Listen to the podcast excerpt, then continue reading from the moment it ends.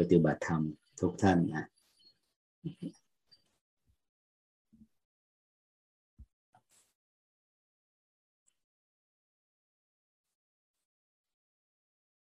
ในชั่วโมงแรกนี้เรามาร่วมกันปฏิบัติบูชานะ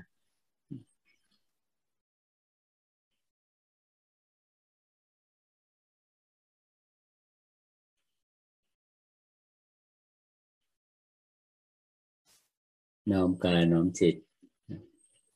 เข้าไปเฝ้าพระพุทธองค์นะก็คือเข้าไปใกล้ชิดกับพระธรรม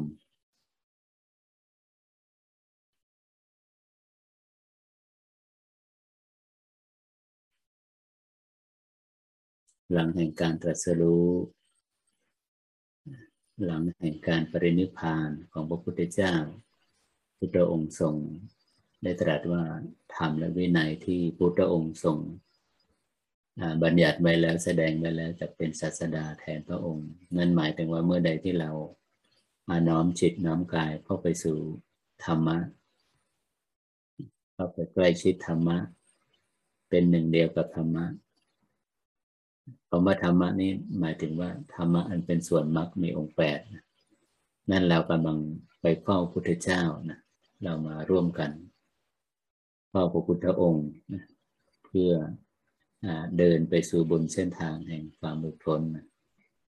ดุดพ้นจากทุกทั้งปวง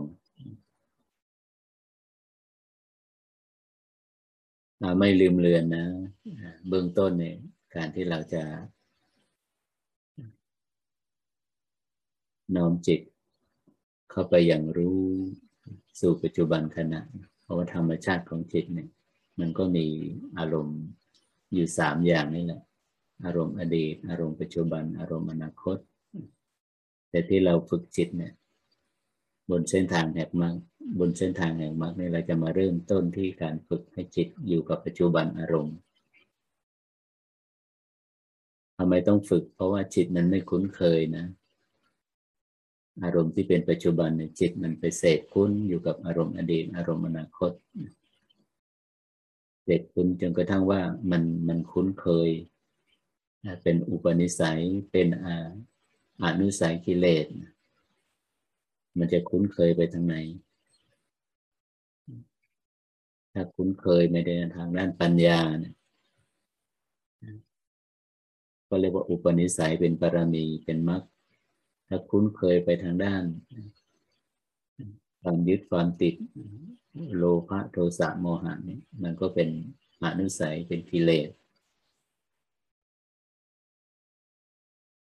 เราไม่ลืมเลือนนะแรงดึง จากอนุสัยความเคยชินของพฤติกรรมความคิดที่มันไปเสพคุ้นอยู่ กับความพึงพอใจไม่พึงพอใจในอารมณ์ มันมีแรงดึงนะ มันมีแรงดึง มันเกิดร่วมกับนี่แหละ ทุกครั้งที่ ตัวพึงพอใจไม่พึงพอใจเกิดขึ้นเนี่ยร่วมกับการรับรู้ของจิตเนี่ยมันจะมีมันจะหลั่งสารชนิดหนึ่งปฏิปฏิกิริยาเคมีทางเรือนกายเนี่ยเขาเรียกว่าอาสวะนะนะที่ผู้ปฏิบัติกำลังเผชิญอยู่ว่า ไม่อยากจะคิด มันก็คิดไม่อยากจะนึก มันก็นึกมันเป็นอะไรที่หักห้ามไม่ได้ ไอ้ตัวนี้แหละโยมก็เรียกว่าเราตกอยู่ใต้อิทธิพลของแรงดึงของอาสวะ เราไม่อยากจะครุ่นคิดมันเลย อารมณ์นี้ ไม่อยากจะคล้องเกี่ยวมันเลยอารมณ์นี้ แต่มันก็ไปคล้องไปเกี่ยวไปพัวพันมันเป็นความเคยชินเนี่ยแรงดึงตัวนี้นอกจากแรงแรงดึงของตัวตัณหาอุปทานแล้วนะมันก็เป็นแรงดึงจากอาสวะจากเรือนกายแล้วเนี่ยที่ทุกครั้งที่เราพึงพอใจไม่พึงพอใจ ร่วมกับอารมณ์แต่ละรอบแต่ละครั้งเนี่ยร่างกายนั้นก็จะหลั่งสารปฏิกิริยานี้ตัวอาสวะนี่มาตอบสนองเราตกอยู่ใต้อิทธิพลแรงดึงทั้งสองเลยนะแรงดึงของขของตัวตัณหาอุปาทาน แรงดึงของอาสวะ จากเรือนกายนะเพื่อให้แรงดึงจากฐานกายนะซึ่งในกามในการมภูมิแรงดึงมันอยู่ที่สมองนะก็คือพื้นที่แห่งความคิด เราจะละคลายแรงดึงนี้ให้มันเบาบางลงนะในห้านาทีแรกใช่ไหมวิธีการปฏิบัติปกติเนี่ยเราเดินนั่งมือเอามือขวาวางบนมือซ้าย แล้วให้เราดึงมือขวาออกมาวางบนเข่าขวา แล้วก็มือหงายมือซ้ายวางบนตักเหมือนเดิม เอาความรู้สึกไปเพ่งเป็นหนึ่งเดียวรู้สึกที่ขึงกลางมือซ้ายนี่แหละพุ่งมือซ้ายเนี่ยเป็นเพียงความรู้สึกตัวล้วนวัตถุประสงค์ที่เราเอาความรู้สึกมาตั้งไว้ตรงนี้ก็เพื่อว่าเราจะให้แรงดึงที่เป็นแรงดึงจากฐานกายจากฐานสมองนะที่มันดึงจิตไปร่วมกับความคิดความเคยชินเนี่ยมันจะอ่อนตัวมันลง มันจะเบาบางลงอย่างเห็นได้ชัดเลยนะ สมองเราเนี่ยนะจะเงียบลง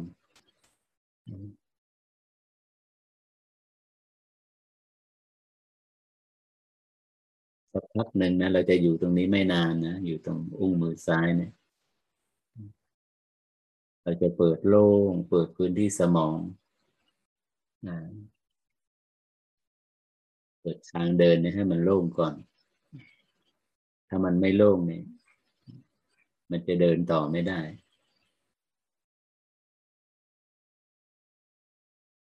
เป็นเพียงความรู้สึกตัวล้วนที่อุ้งมือซ้ายนะ อุ้งมือซ้าย ไม่ชินตนาการ เป็นเพียงความรู้สึก หากว่าเราเอาความรู้สึกมาเพ่งที่อุ้งมือซ้ายแล้วเนี่ย เราก็จะเห็นอะไรบ้าง เราจะสัมผัสกับอะไร ก็คือองค์ประกอบของกายนะผู้ปฏิบัติบางท่าน ก็สัมผัสได้กับความเย็นความร้อน หรือบางท่านก็สัมผัสความอ่อน ความแข็งหรือว่าไหวตึงยังไงก็แล้วแต่มันเป็นเพียงความรู้สึกก็คือรู้สึกกับคุณสมบัติของธาตุดินน้ำไฟลมนั่นเอง เป็นเพียงความรู้สึก ไม่ต้องไปตั้งคำถามกับมัน อันนี้เราเป็นส่วนหนึ่งของสัมปชัญญะนะความรู้สึก ความรู้สึก อันนี้อันเป็นปัจจุบันนะ เป็นปัจจุบันขณะ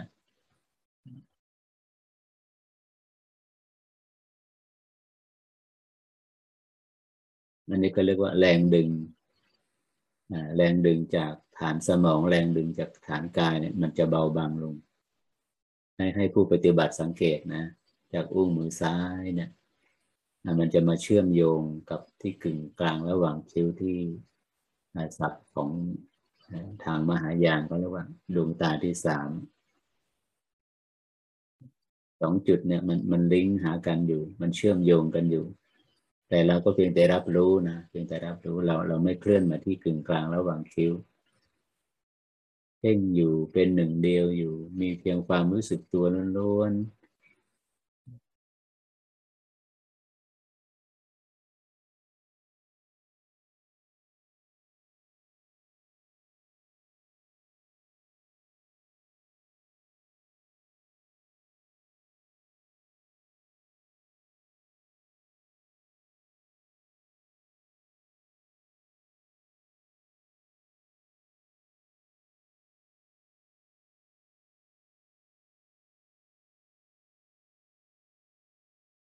ผู้ปฏิบัติบางท่านก็สัมผัสได้ว่าสมองนี่มันมันโล่งนะปกติสมองของเราเนี่ยไม่เคยว่างเว้นจากความคิดจากความจำเมื่อเราเอาความรู้สึกไว้ตรงนี้แล้วนะมันจะเบาบางอย่างลงอย่างอัศจรรย์ทีเดียวนะ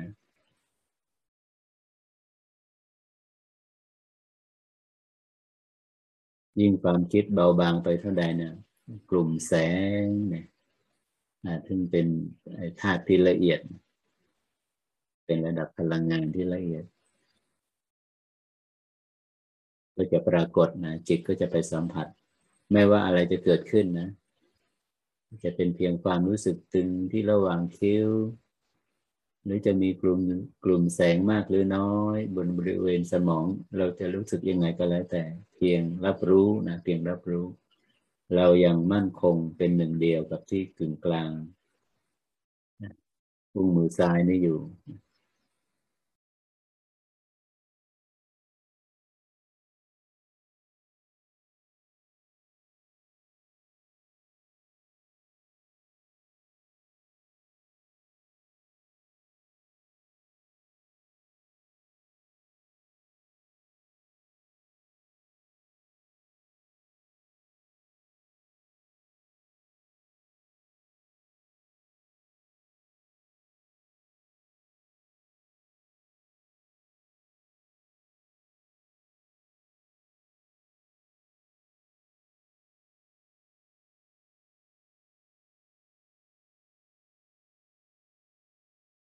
ผู้ปฏิบัติบางท่าน แม้ว่าเอาความรู้สึกไว้ที่ตรงตรงกึ่งกลางอุ้งมือซ้ายเนี่ยฝ่ามือซ้าย ก็ยังรับรู้กับการกระเพื่อมของเรือนกายนะกายนี้มันจะกระเพื่อมไปตามจังหวะของลมหายใจเข้า ลมหายใจออกก็ไม่เป็นไรนะแล้วก็เพียงแต่รับรู้ว่ากายเนี่ยมันกระเพื่อมโยกโครงไปตามจังหวะ ของลมหายใจเข้าออก เราก็เพียงแต่รับรู้ เราไม่เคลื่อนตามนะ เราจะรับรู้ทุกทุกอารมณ์จากจุดศูนย์กลางกลางฝ่ามือซ้ายในอุ้งมือซ้ายไม่จินตนาการไม่ตั้งคำถาม ไม่คาดหวัง เป็นเพียงความรู้สึกตัวล้วนๆอยู่ตรงนี้ นี่แหละมันจะ จิตมันจะเริ่มนะอิสระ จากแรงดึงของกาย จากแรงดึงของความคิดนึก หรือจะเราจะนิยามอีกอย่างหนึ่งว่า พื้นที่ของความคิดนึกที่สมองเนี่ยมันกลวงแล้ว มันโล่งแล้ว มันเริ่มว่างแล้ว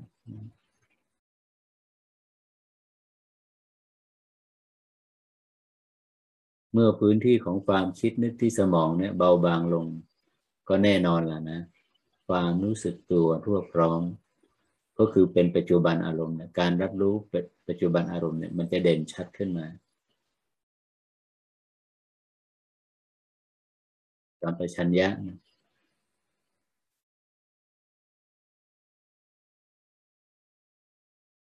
มันจะแผ่ออกนะโยมสังเกตนะ ผู้ปฏิบัติ มันจะแผ่ มันจะมีกำลังมาก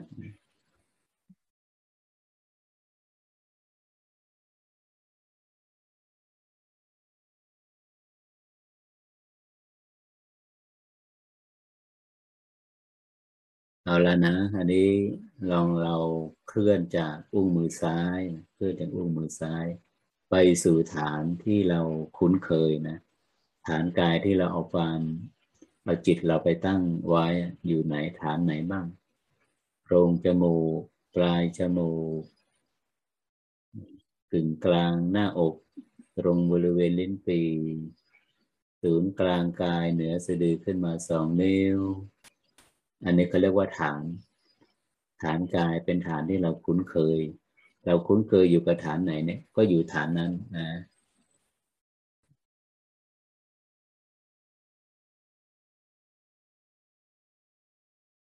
อย่างพระอาจารย์นี่ก็จะคุ้นอยู่กับบริเวณศูนย์กลางกายนะบริเวณหน้าท้องเหนือสะดือขึ้นมาสองนิ้ว เราจะรู้ได้ยังไงว่า มันเหนือสะดือขึ้นมาสองนิ้วหรือว่าเป็นจุดศูนย์ศูนย์กลางกายแล้วผู้ที่เคยเข้าร่วมปฏิบัติก็จะทราบนะทุกครั้งที่เราเอาความรู้สึกไปเพ่งไปตั้งไปจดจอ่อเป็นหนึ่งเดียวกับบริเวณศูนย์กลางกายเนี่ยจะมีปฏิกิริยาทางกายนี้ตอบสนองนะเนี่ยพอเพ่งปุ๊บเนี่ยร่างกายเรามันจะตรงขึ้นมา ตัวตรง ลำคอมันจะตรงโดยอัตโนมัติ อันนั้นแหละใช่ละนั่นคือจุดนั้น หากว่าไปเพ่งแล้วเนี่ย กายนี่ยังยังไม่มีปฏิกิริยาตอบสนองเลย นั่นแสดงว่ายังไม่ใช่เนี่ยพระอาจารย์เพ่งไปเนี่ยกายก็จะตรงขึ้นมาเราไม่ต้องไปไปไปใช้เจตจำนงในการปรับกายให้ตรงนะมันจะตรงขึ้นมาของมันเอง จุดนี้แหละ ซึ่งเป็นฐานเป็นที่พักจิต ของจิตเริ่มต้นที่พระอาจารย์เวลาที่นั่งสมาธิทุกครั้งนะก็จะเริ่มต้นตรงนี้นะ ซึ่งก็ไม่จำเป็นนะว่า ทุกคนจะต้องมีฐานเหมือนกัน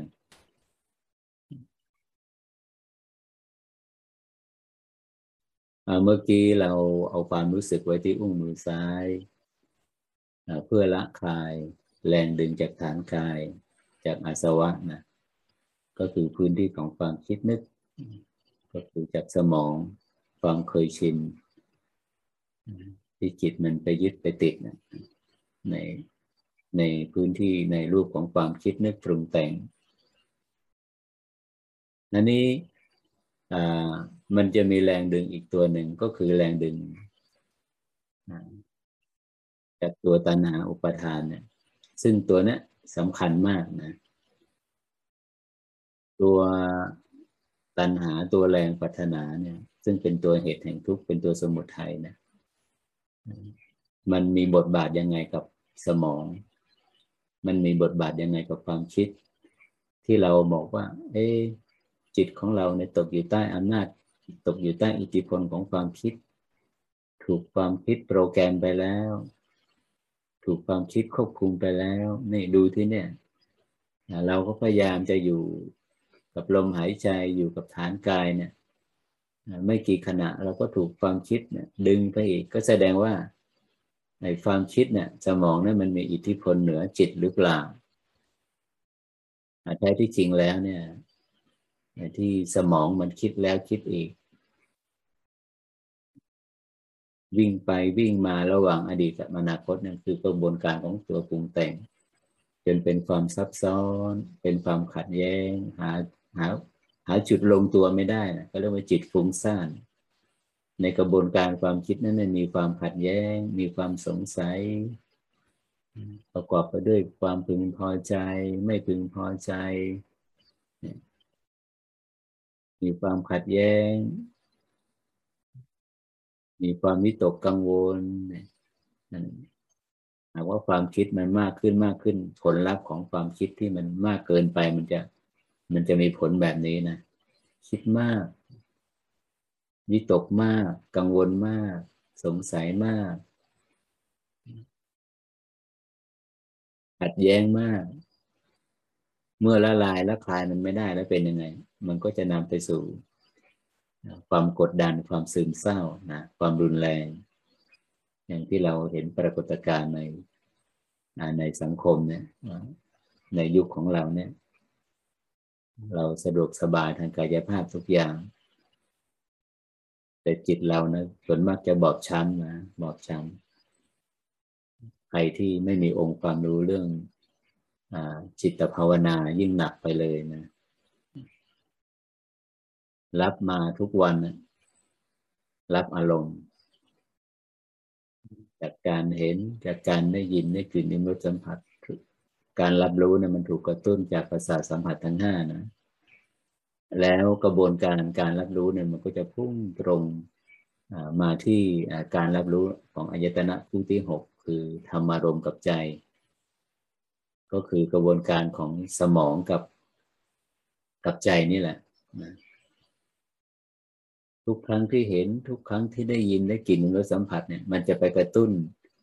กระบวนการความคิดนะ มันจะมีเขาเรียกว่าผัสสะผัสสะก็จะเกิดผัสสะก็คือการตีความผัสสะเราตีความเป็นยังไงอะมันไปกระตุ้นคอนเซปต์หรือว่าการประมวลผลด้ว่าเราเรารับรู้แล้วมีการรับรู้แล้ว เราจะให้ค่ากับการรับรู้เป็นยังไง เป็นบวกหรือเป็นลบไอ้บวกลบตัวเนี้ยเขาเรียกว่าผัสสะ เราปิดกั้นมันไม่ได้เลยนะเนี่ย เพราะว่าตายังไม่บอดหูยังไม่หนวกเนี่ยประสาทสัมผัสทั้งห้ายังเป็นปกติมันตาก็ต้องเห็นหูก็ต้องได้ยินเนี่ยจมูกรับกลิ่นลิ้นรับรสกาย ผิวกายสัมผัสเนี่ย มันก็จะไปกระไปกระตุ้นให้กระบวนการผัสสะหรือกระบวนการความคิดนี้เกิดขึ้นอยู่ตลอดเวลา เกิดขึ้นอยู่ตลอดเวลา กระบวนการนี้เราปิดกั้นไม่ได้นะมันเป็นผัสสะผัสสะที่ที่เราเคยเห็นในชาร์ตนะในในหนังสือคู่มือเล่มใหม่นะอายตนะภายนอกอายตนะภายในเกิดการกระทบกันแล้วเนี่ย ก็เกิดธาตุรู้ขึ้นคือคือตัววิญญาณจักขุวิญญาณสุตตวิญญาณ การรับรู้ทางประสาทสัมผัสทั้งห้าเนี่ย มันไม่ได้จบลงตรงนี้นะ มันไปกระตุ้นให้มโนวิญญาณมันเกิด ตัวนั้นแหละตัวตัวผัสสะมันจะเกิดล้วความหมายมีนิ่ง ความเข้าใจบทสรุปในอารมณ์ที่เรารับรู้เนี่ยเขาเรียกว่าผัสสะกระบวนการความคิดการตัดสินอารมณ์ที่ที่เรารับรู้ที่จริงเราไม่ได้ไปรับรู้เรื่องการเห็นได้ยิน เราไปรับรู้ กระบวนการของความคิดที่เราที่เราสั่งสมไว้ ใครเห็นล่ะคราวนี้ผัสสะมันจะเกิด พระเห็นโยมเห็นหญิงเห็นชายเห็นเอาพุทธเห็น มุสลิมเห็น คริสเตียนเห็น มันจะเริ่มมีมีมีมีคอนเซปต์มีตัวตนเข้าไป เข้าไปจำแนกแยกแยะว่าใครเห็น ตัวผัสสะเนี่ยนะ ในผัสสะในปฏิจจสมุปบาทใช่ไหมผัสสะเป็นปัจจัยให้เกิดเวทนาผัสสะตัวนี้ก็คือสัญญาเจตนา สัญญาก็คือสัญญานะสัญญามาละ หากว่าสัญญาไม่ทำงานในผัสสะตัวนี้มันมันมันจะไม่เกินนะสัญญาผัสสะป้อนกระทุกกระตุ้นแล้ว ถ้าผัสสะเป็นบวก มันจะส่งมันจะส่งลูกต่อไป ก็คือการไปเสพอารมณ์ผัสสะเป็นบวกความรู้สึกไปร่วมกับอารมณ์กับสัญญานั้นก็จะเป็นจะเป็นสุข ถ้าภาษาเป็นลบเราตีความว่ามันเป็นลบบทสรุป เป็นลบความรู้สึกก็จะเป็นทุกข์มันก็จะเป็นอย่างนี้แหละ ในชีวิตประจำวันของเราเนี่ย กลางแห่งตัวกระบวนการการอารมณ์ที่มันส่งเข้ามาทางการรับรู้ทางประสาทสมผัตั้งห้ามากระตุ้นให้ผัสสะให้สัญญาเกิดที่สมองผัสสะเกิดแล้วก็ส่งลูกมาที่ใจคือที่เวทนาไปเสพเวทนาหนึ่งใดเกิดขึ้นแล้วนะจิตที่มีอวิชชาอยู่เนี่ยเป็นไงต่อ พึงพอใจในสุขเวทนานั้นๆ ทุกขเวทนาเกิด หงุดหงิดรำคาญใจ ขุนข้องครับแค้นใจกับทุกขเวทนานั้นๆ ความต่างของจิตที่หลุดพ้นแล้ว กับจิตที่ยังไม่หลุดพ้นมันต่างกันตรงนี้นะ ตรงที่ว่าจบที่เวทนาเนี่ยหากไม่รู้เท่าทันการเกิดดับของเวทนา มันจะ มันจะสเต็ปต่อไปก็คือเป็นปัจจัยให้เกิดตัณหา แต่หากว่ารู้เท่าทัน รู้เท่าทัน นี่คือสุขเวทนาเกิดขึ้นแล้ว อันเป็นผลมาจากผัสสะทุกขเวทนาเกิดขึ้นแล้ว อันเป็นผลมาจากผัสสะหากก็รู้เห็นอยู่เช่นนี้ปัญหามันก็ไม่เกิดนะที่เรานิยามกันว่าเมื่อเวทเมื่อเวทนาดับปัญหาก็ดับ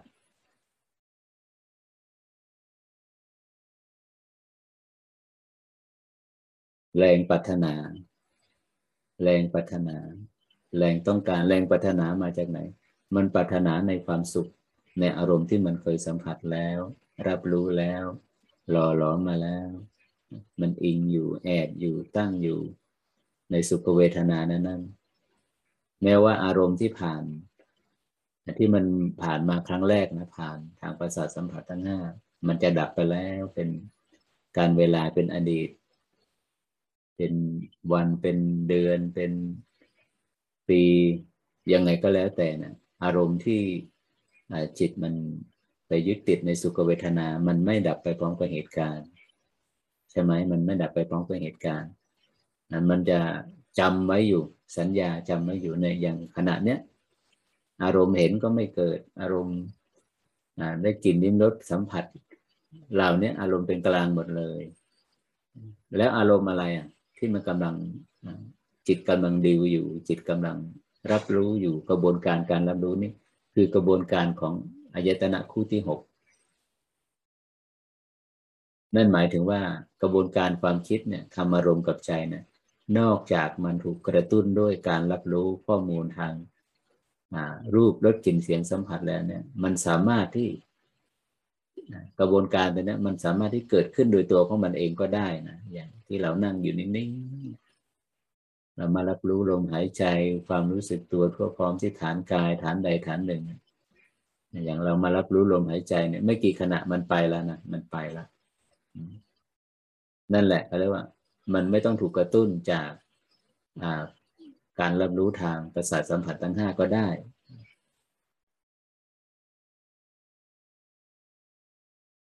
แล้วความพึงพอใจในอารมณ์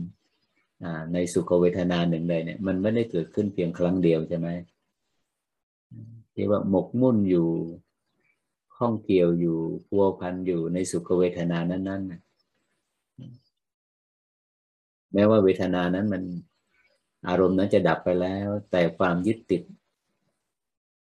ในอารมณ์มันเป็นที่ตั้งแห่งความสุขเวทนามันยังคงอยู่ มันแล้วอะไรมันคงอยู่ในรูปอะไร มันคงอยู่ในรูปของสัญญานะสัญญามันจำสัญญาตัวเนี้ยมันก็มันก็จำอารมณ์ที่เห็นที่ได้ยินได้กลิ่นรสสัมผัสเนี่ยป้อนข้อมูลเข้ามาจิตที่มีอวิชชามันจะไปหลงปรากฏการณ์ตัวนี้นะแท้ที่จริงเราเรารับรู้ผ่านสัญญาผ่านผัสสะ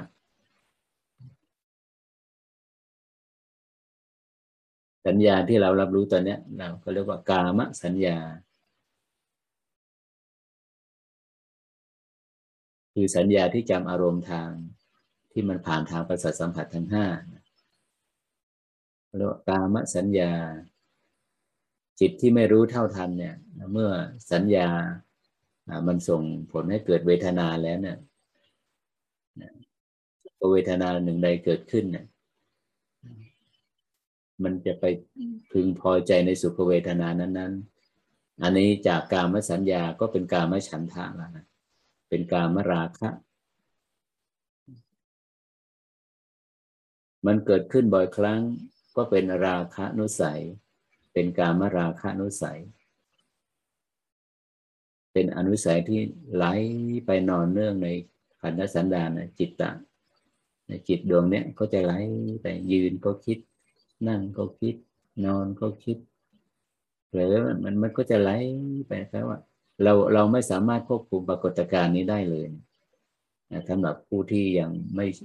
ไม่ช่ำชองยังไม่เกิดทักษะในจิตภาวนานะ มาถึงจุดจุดหนึ่งแล้วจะรู้สึกว่าท้อนะเอ๊ะทำไมอนุสัยเนี่ยมันมีแรงขนาดนี้ ความเคยชิน อะไรเนาะเป็นตัวกระตุ้นให้ ในกระบวนการความคิดที่สมองนี่เกิดขึ้นอย่างต่อเนื่อง มันจะหยุดพักการทำงานก็ต่อเมื่อเราเข้าสู่โหมดแห่งการหลับนะในยี่สี่ชั่วโมงเนี่ยสี่ชั่วโมงหรือหกชั่วโมงเนี่ยไอสัญญาตัวเนี้ยจากพลังของสมองในสมองมันขาดมันมันใช้พลังไปหมดแล้วนะมันก็ขาดพลังงานที่จะมาป้อน มันก็ดอกมันก็หยุดการทำงาน มันพักการทำงานพอพักปุ๊บ จิตก็เข้าสู่โหมดแห่งการหลับ นั่นคือเหตุผลที่ว่าเมื่อเราตื่นขึ้นมาจากการหลับแล้วล่ะเราจะรู้สึกว่าสดชื่นนะร่างกายทุกส่วนเนี่ยก็จะซ่อมแซมจะบูรณาการในช่วงที่เราหลับ ตื่นขึ้นมาเรามีมีพลังแล้วร่างกายก็มีพลังจิตก็มีพลังจิตมีพลัง มีพลังเพราะว่าจิตไม่ต้องขึ้นอยู่กับสัญญา กระบวนการความคิดนี่เกิดขึ้นน้อยมาก ต่อให้มันเป็นความฝันเนี่ย มันก็ไม่มีผลเท่ากับความคิดในชีวิตประจำวันนะอันนี้เรามาดูในช่วงที่เราตื่นอยู่เนี่ย ความคิดมันก็ไหลไป อะไรนะ แต่พอเรามาปฏิบัติมากขึ้นและมากขึ้นเราจะเห็นเราจะรู้เหตุปัจจัยที่ทำให้กระบวนการของสมองแล้วก็ความคิดมันทำงานตลอด มันมาจากแรงปัฒนานะ จากตัวตัณหานี่แหละ จากการแสวงหาปัญหาแรงปัฒนาเกิดขึ้นเมื่อใดเนี่ย สมองจะตอบสนองด้วยการด้วยการคิด นั่นพระอาจารย์ถึงย้ำอยู่เสมอว่าทุกครั้งก่อนที่เราจะเอาความรู้สึกอย่างลงที่ฐานใดฐานหนึ่งบนเรือนกายเนี่ย ให้เราละคลาย แรงตัวนี้ก่อนแรงปรารถนา แรงต้องการเจตจำนงมุ่งหวังทุก ๆ อารมณ์เลย เพราะอะไรถ้าหากว่าเราไม่ละ แรงตัวนี้นะี่ยแรงตัวนี้เองที่จะเป็นปัจจัยไปกระตุ้นให้สมองเนี่ยทำงาน อยู่ตลอดเวลานะ ย้ำทุกครั้ง ทุกคาบช่วงก่อนที่เราจะย่างลงสู่ฐานกาย ไม่เลือก ไม่เลือก นิยามของคำว่าการคลายแรงปัฒนาก็คือไม่เลือกปกติแล้วเนี่ยจิตของเราเนี่ยมันชอบที่จะเลือกนักเลยเลือกอารมณ์ เป็นหาอารมณ์ ในหนึ่งชั่วโมงนี้ในสี่สิบห้านาทีนี้ในคาบนี้ อธิษฐานจิต ตกลงกับจิตว่าไม่เลือกนะ ไม่เลือกอารมณ์ ความเคยชินในการเลือกอารมณ์นี้พักไว้ก่อน ไม่ปรารถนาในอารมณ์หนึ่งใดอย่าหรือละเอียดสุขหรือทุกข์สงบหรือฟุ้งซ่านวางมันไว้ตรงนั้นก่อน ไม่ควบคุม ไม่หาอุบายวิธีหนึ่งใดที่จะมาควบคุมกระบวนการของความคิด ไม่รอคอย คือไม่คาดหวัง ถ้าเราคาดหวังอยู่เนี่ย ก็แสดงว่าคาดหวังอะไร ก็คือแรงปัฒนาในอารมณ์นั่นเอง ราะฉะนั้นคำว่าละคลายแรงปัฒนา มันถึงมีนิยามว่า ไม่เลือกนะไม่ปรารถนา ไม่เข้าไปคาดหวัง ไม่ไปตั้งค่ากับอารมณ์ ไม่ควบคุมนั่นเอง ไม่รอคอย ไม่เลือก ไม่ปรารถนา ไม่คาดหวัง ไม่รอคอยเนี่ยพอเราไอ้ไม่สามตัวเนี่ยนี่นี่คือนิยามของคำว่า ละคลายแรงปัฒนา ไม่เลือกใช่ไหม ไม่ปรารถนาอารมณ์ใช่ไหม สมาธิจะเกิดขึ้นหรือไม่ ปัญญาจะเกิดขึ้นหรือไม่ เราไม่ใส่ใจเลย เราไม่นำพา เมื่อจิตละวางคลายแรงปัฒนาลงเนี่ย ไม่เลือกอารมณ์ ไม่รอคอยสิ่งใด ไม่คาดหวังสิ่งใด ไม่มุ่งหวังอารมณ์ใด ไม่ควบคุมอะไรทั้งหมดจิตของเราเป็นยังไงตอนนี้จิตที่ที่มันละคายแรงปัฒนา มันจะมีความเบาเกิดขึ้นอย่างอัศจรรย์นะ เบา ในชีวิตประจำวันเนี่ย ในอยู่ในห้องอ่านหนังสืออยู่ในมุมใดมุมหนึ่งของบ้าน อิริยาบถใดก็แล้ว แต่ช่วงที่เราเอาว่างนะนั่งอยู่บนเก้าอี้ลืมตาก็ยังได้เลย ไม่ปรารถนานะ ไม่เลือกนะ ไม่รอคอยไม่มุ่งหวังนะเพียงแค่นั้นจิตก็จะนิ่งยงลงอย่างอัศจรรย์ ความคิดนี่จะหยุดการทำงาน มันอัศจรรย์มากนะไอแรงปัฒนานะเอาเรารู้เราเห็นแล้วนี่พระพุทธองค์นั้นถึงตรัสว่าเป็นเหตุแห่งทุกข์เหตุแห่งทุกข์ ทุกครั้งที่แรงปัฒนาเกิดขึ้นเองกระบวนการของความคิดมันจะตอบสนองอย่างรวดเร็วนะ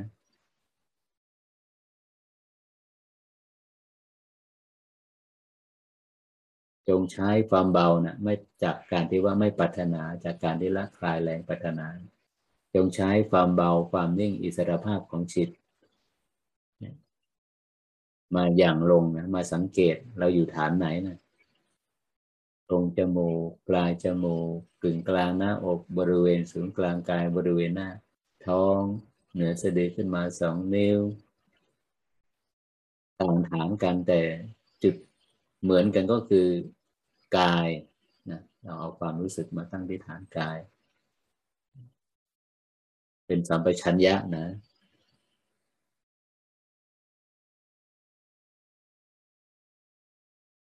เมื่อเราอย่างลงแล้วเป็นไงความรู้สึกที่เบาๆเนี่ยก็จะไปสัมผัสกับกับอารมณ์ที่เป็นจริง อารมณ์อะไรนะ อารมณ์ที่เป็นจริงเนี่ยอะไรคือคุณสมบัติของของความจริงในอารมณ์ที่เรารับรู้ กายเวทนาจิตธรรมเนี่ย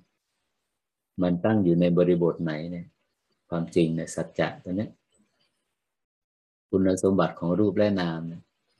เราจะไปรู้ไปเห็นนะมันในบริบทไหนสัจจะของมันก็คือมีการเปลี่ยนแปลง มีการเคลื่อน ลมหายใจมีการเคลื่อนไหมเรือนกายเนี่ย มันมีการโยกโครงอยู่ไหมโยกโครงกระเพื่อมไปตามจังหวะของลมหายใจเข้าและหายใจออก มันมาจากไหนไอ้ที่มันโยกโครงกระเพื่อมมันมาจากการเคลื่อนของลมหายใจเข้าและออก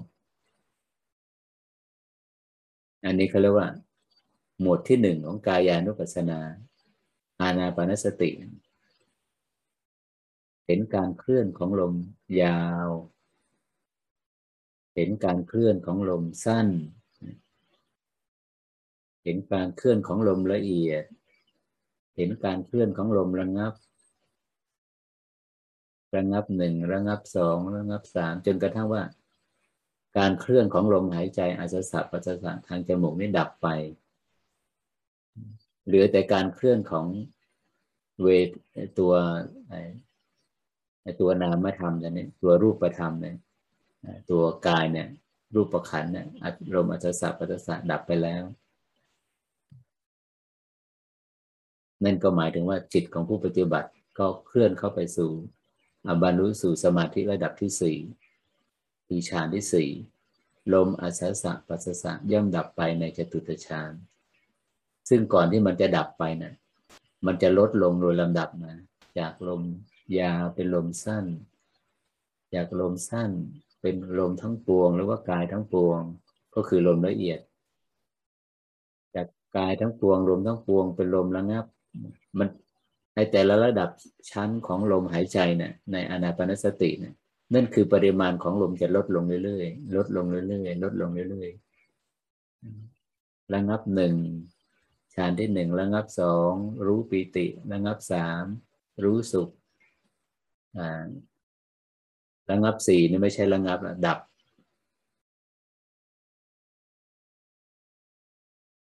นั่นหมายถึงอะไร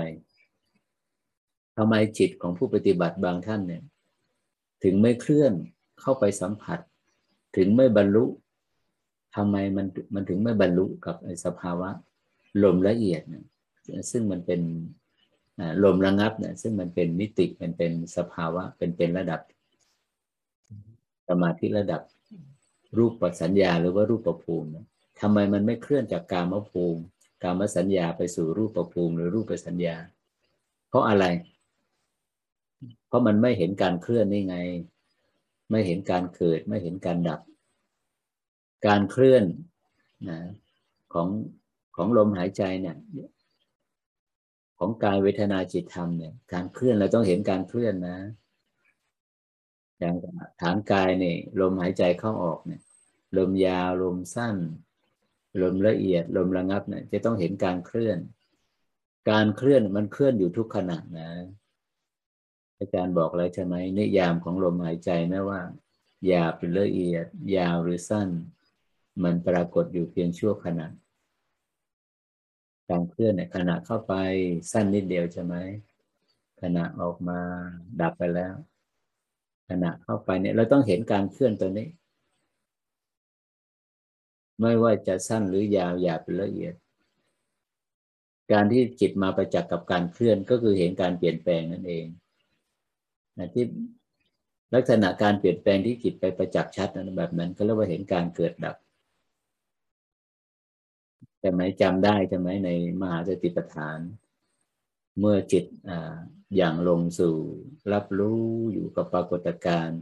สังเกตในปรากฏการณ์การเคลื่อน การความไม่เที่ยงเนี่ยการเปลี่ยนแปลงของกายเวทนาจิตธรรมากฏอยู่ทุก ๆ ขณะ สั้นนิดเดียวแล้วก็ดับไป สั้นนิดเดียวแล้วก็ดับไปเนี่ยพุทธองค์ถึงถึงนิยามมีบทสรุปว่าย่อมเห็นซึ่งความเกิดบ้าง ซึ่งความดับบ้าง ทั้งความเกิดและความดับบ้าง อันนี้สำคัญมากนะสำคัญยิ่งนักนะ ที่เห็นความเกิดและความดับก็คือเห็นการเปลี่ยนแปลงนั่นเอง ถ้าหากว่าผู้ปฏิบัติ เสพคุ้นให้มากกับ กฎแห่งการเปลี่ยนแปลงนี้กับสภาวะการเปลี่ยนแปลง หรือว่าความไม่เที่ยงความเป็นอนิจจัง หรือว่าภาวะความเกิดดับเนี่ย มากทำให้มากเจริญให้มาก คุ้นให้มากเสพให้มาก กับการเคลื่อนกับการเปลี่ยนแปลงกับกฎแห่งความเป็นอนิจจังกับการเกิดดับนี้แน่นอนทีเดียวนะจากลมหยาบจากลมหายใจยาว มันจะเคลื่อนจะเปลี่ยนแปลงไปสู่สถานะลมหายใจสั้น จากหายใจสั้นไปสู่ลมหายใจละเอียดก็คือกองลมทั้งปวง กายทั้งปวง จากกองลมลมละเอียดเป็นลมหายใจระงับ ระงับสองระงับสามกระทั่งลมหายใจดับ เห็นไหมว่าพลังแห่งการเปลี่ยนแปลงที่จิตเข้าไปสัมผัสเนี่ย มันจะเคลื่อนนะมันจะจิตมันจะเคลื่อน มันจะไม่มีแรงดึงให้จิตอยู่กับ อยู่กับการมสัญญาแล้วมันจะเคลื่อนจากกามภูมิไปสู่รูปภูมิ จากกามสัญญาไปสู่รูปสัญญาไอ้ซึ่งรูปสัญญานี่สำคัญยิ่งนักนะเพราะว่ามันเป็นมรรคองค์สุดท้ายในมรรคมีองค์แปดสัมมาสมาธิ ไม่ลืมเลือนนะมรรคทั้งแปดองค์เนี่ยมรรคเจ็ดองค์เบื้องต้นมันเราอยู่ในการมภูมิเนี่ยเราจเจริญได้นะ มันมีมรรคตัวสุดท้ายเนี่ยมรรคตัวเดียวนี้เท่านั้น ซึ่งซึ่งไม่ใช่ภูมิของเรา เราอยู่ในการมภูมิใช่ไหมเราจะไปเจริญได้ยังไงอะฌานและจิตสัมมาสมาธิฌานทั้งสี่อะฌานทั้งสี่นั้นมันเป็นอยู่ในรูปภูมิแล้ว มันเป็นรูปสัญญาแล้ว นั่นหมายถึงว่า เราจะเข้าไปสัมผัส เราจะเจริญองค์มรรคองค์สุดท้ายเนี่ย สัมมาสมาธิก็ต่อเมื่อจิตได้เคลื่อนจากกามสัญญาไปสู่รูปสัญญาเท่านั้นนะเท่านั้น พระอาจารย์พระอาจารย์ถึงนิยามและบอกผู้ปฏิบัติว่ามรรคทั้งเจ็ดเนี่ยเบื้องต้นเนี่ยเราเราเสพคุ้นให้มากแล้วเจริญให้มากแล้วเรารอเนี่ยในยุคของเราเนี่ยรอไอ้มรรคตรงที่แปดมันจะผุดขึ้นมามรรคใดอ่า มรรคองค์ที่แปดเนี่ยฌานใดฌานหนึ่งเกิดขึ้นใช่ไหมผู้ปฏิบัติเนี่ยปฐมฌานเกิดขึ้นครั้งแรกก็เป็นบาดฐานเกิดร่วมกับมรรคอีกเจ็ดองค์ทำจิตเป็นมรรคยานมรรคยาน ก็จะไปประหารสังโยชน์เครื่องร้อยลัดเครื่องร้อยลัดจิตให้ติดอยู่ในสังสารวัฏเนี่ยมรรคยานคืออะไรมรรคยานก็คือกระบวนการของ ความสืบต่อของรูปและนาม ของกายเวทนาจิตธรรมที่เราเห็นกันอยู่เนี่ยกำลังรู้กำลังเห็นเนี่ยที่มันปรากฏอยู่ดำรงอยู่ เพราะอะไรเพราะมันสืบต่อเขาเรียกว่าสันตติสืบต่อสันตติเกิดดับดับไปแล้วก็มีตัวเกิดมาสืบต่อเขาเรียกว่าสันตติ แล้วความสืบต่อแห่งการเกิดและดับเนี่ยนะ อมันไปถึงตัวมรรคยานเนี่ยความเกิดและความดับเนี่ยเขาเรียกว่า ดับสุดท้ายทำไมถึงนิยามคำว่าดับสุดท้าย รูปและนามเนี่ยจะมาถึงสภาวะที่ดับสุดท้าย นั่นหมายถึงว่าดับไปแล้วเนี่ย จะไม่มีสภาวะความเกิดของรูปและนามหนึ่งใดมาสืบต่อ เมื่อไม่มีเกิดจะมีดับได้อย่างไร สภาวะที่ไม่มีการเกิดและดับ นั่นคือสภาวะที่ไม่มีการเคลื่อน ไม่มีการเปลี่ยนแปลงก็คือไม่มีเวลาเป็นอาการลิโกใช่ไหมเอหิปัสโกโอปัญญิโก ตัวนั้นแหละที่ว่าพึ่งน้อมเข้ามาใส่ตนน้อมอะไร พึงกล่าวกับผู้อื่นว่า จงมาดูจงมาดู คือมาดูมาเห็นสภาวะที่เป็นอาการละเนี่ย สภาวะที่ไม่ประกอบด้วยเวลา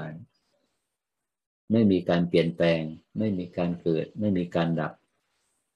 จิตที่เข้าไปประจักษ์กับสภาวะในครั้งแรกก็แล้วว่า เป็นผู้ได้ดวงตาเห็นธรรมได้ธรรมจักสุซึ่งกระบวนการของมรรคยานเนี่ยนะมันจะเกิดขึ้นในช่วงของการในช่วงของรูปประภูมินะรูปประสัญญา ในพื้นที่ของฌานจิต ในมรรคมีองค์แปดพุทธองค์นั้นตรัสนิยามเฉพาะฌานทั้งสี่ รูปรูปฌานสี่แต่ในพระสูตรอื่น พระพุทธองค์ท่านได้ตรัสเพิ่มขึ้นอีกนะอรูปสัญญาสามขั้นเบื้องต้นนะแท้ที่จริงอรูปสัญญานั้นมีมีฐานมีคุณสมบัติอย่างเดียวกันกับฌานที่สี่คือเอกคตาและอุเบกขานะแตกต่างเพียงอารมณ์จากรูปเป็นอรูปแค่นั้นเองนะ อันนี้เรามองเห็นภาพทั้งหมดแล้วนะเราจะเข้าไปบรรลุสภาวะมรรคองค์ที่แปดเนี่ยซึ่งมันเป็นพื้นที่มันเป็นภูมิซึ่งไม่ใช่ภูมิของเราเนี่ยจิตจะต้องเคลื่อนจากกามภูมิ ไปสู่รูปภูมิ จากกามสัญญาไปสู่รูปสัญญา เพื่อให้มรรคเนี่ยมรรคองค์ที่แปดมันจะเกิดร่วมกับมรรคอีกเจ็ดองค์เบื้องต้นนะอันนี้สำคัญมาก ซึ่ง ในสมัยก่อนที่พุทธองค์จะทรงตรัสรู้สัมมาสัมพุทธญาณการเคลื่อนของจิตที่เข้าไปสู่จากกามภูมิไปสู่รูปภูมิเนี่ยจากกามสัญญาไปสู่รูปสัญญา หรือว่าอุบายวิธีที่จะเข้าบรรลุถึงฌานจิตเนี่ยในสมัยก่อนหน้านั้นเนี่ยจะเข้าด้วยการเพ่งนะเข้าด้วยการเพ่ง เพ่งอารมณ์ อันเป็นอารมณ์สมถะล้วนเลย แต่ในหลังจากที่พุทธองค์ทรงตรัสรู้แล้วปัญญายาณพุทธองค์ ที่พระองค์ท่านทรงแสดงสติปัฏฐานสูตร มหาสติปัฏฐาน เราจะเห็นเลยนะ เราไปอ่านในแต่ละฐานฐานกาย เวทนาจิตธรรมเนี่ยอย่างฐานกายเนี่ยลมหายใจเข้ายาวออกยาวเนี่ย อันนี้มันมันจะเป็นอยู่ในกามภูมิอยู่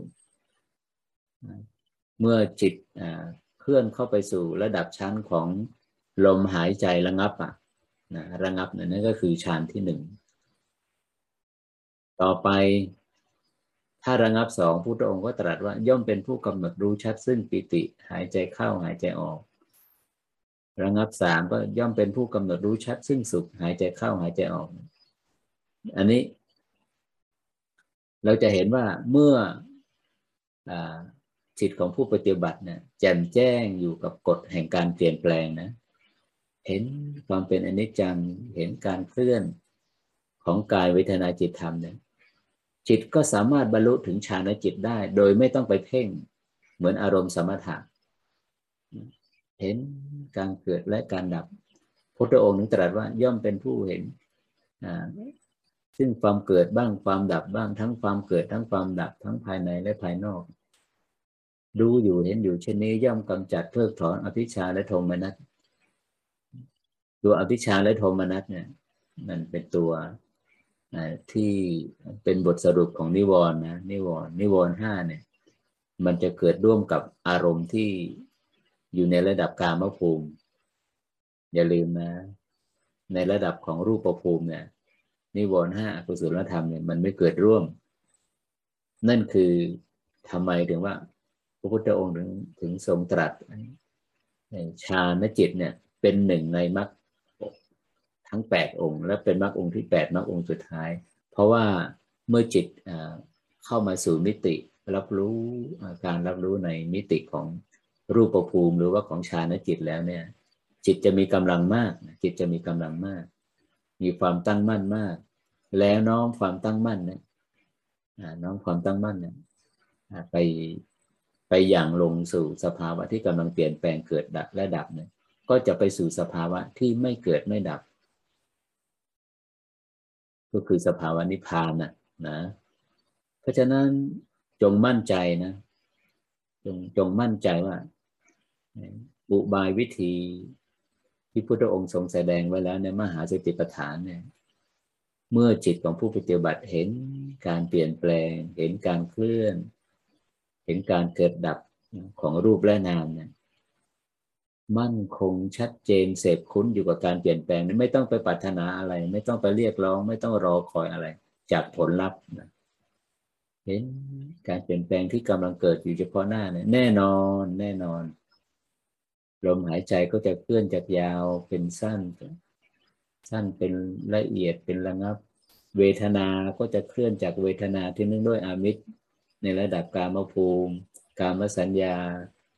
ไปสู่เวทนาที่ไม่ไม่เนื่องด้วยอามาอามิตรก็แน่นอนนะเวทนานั้นจะต้องเป็นเวทนาในระดับรูปปัสัญญา หรือว่ารูปประภูมิก็คือเวทนาที่อยู่ในฌานจิตใช่ไหมจิตตานุปัสสนาเห็นการเปลี่ยนแปลง เห็นการเคลื่อนเห็นการเกิดดับ ของจิตที่มีราคะโทสะโมหะหุดหูฟุ้งซ่าน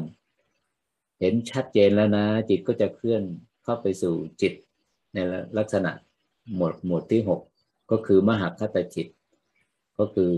รูปสัญญารูปสัญญา มหาคตจิต จิตอันใหญ่ มันก็จะเคลื่อนมานี้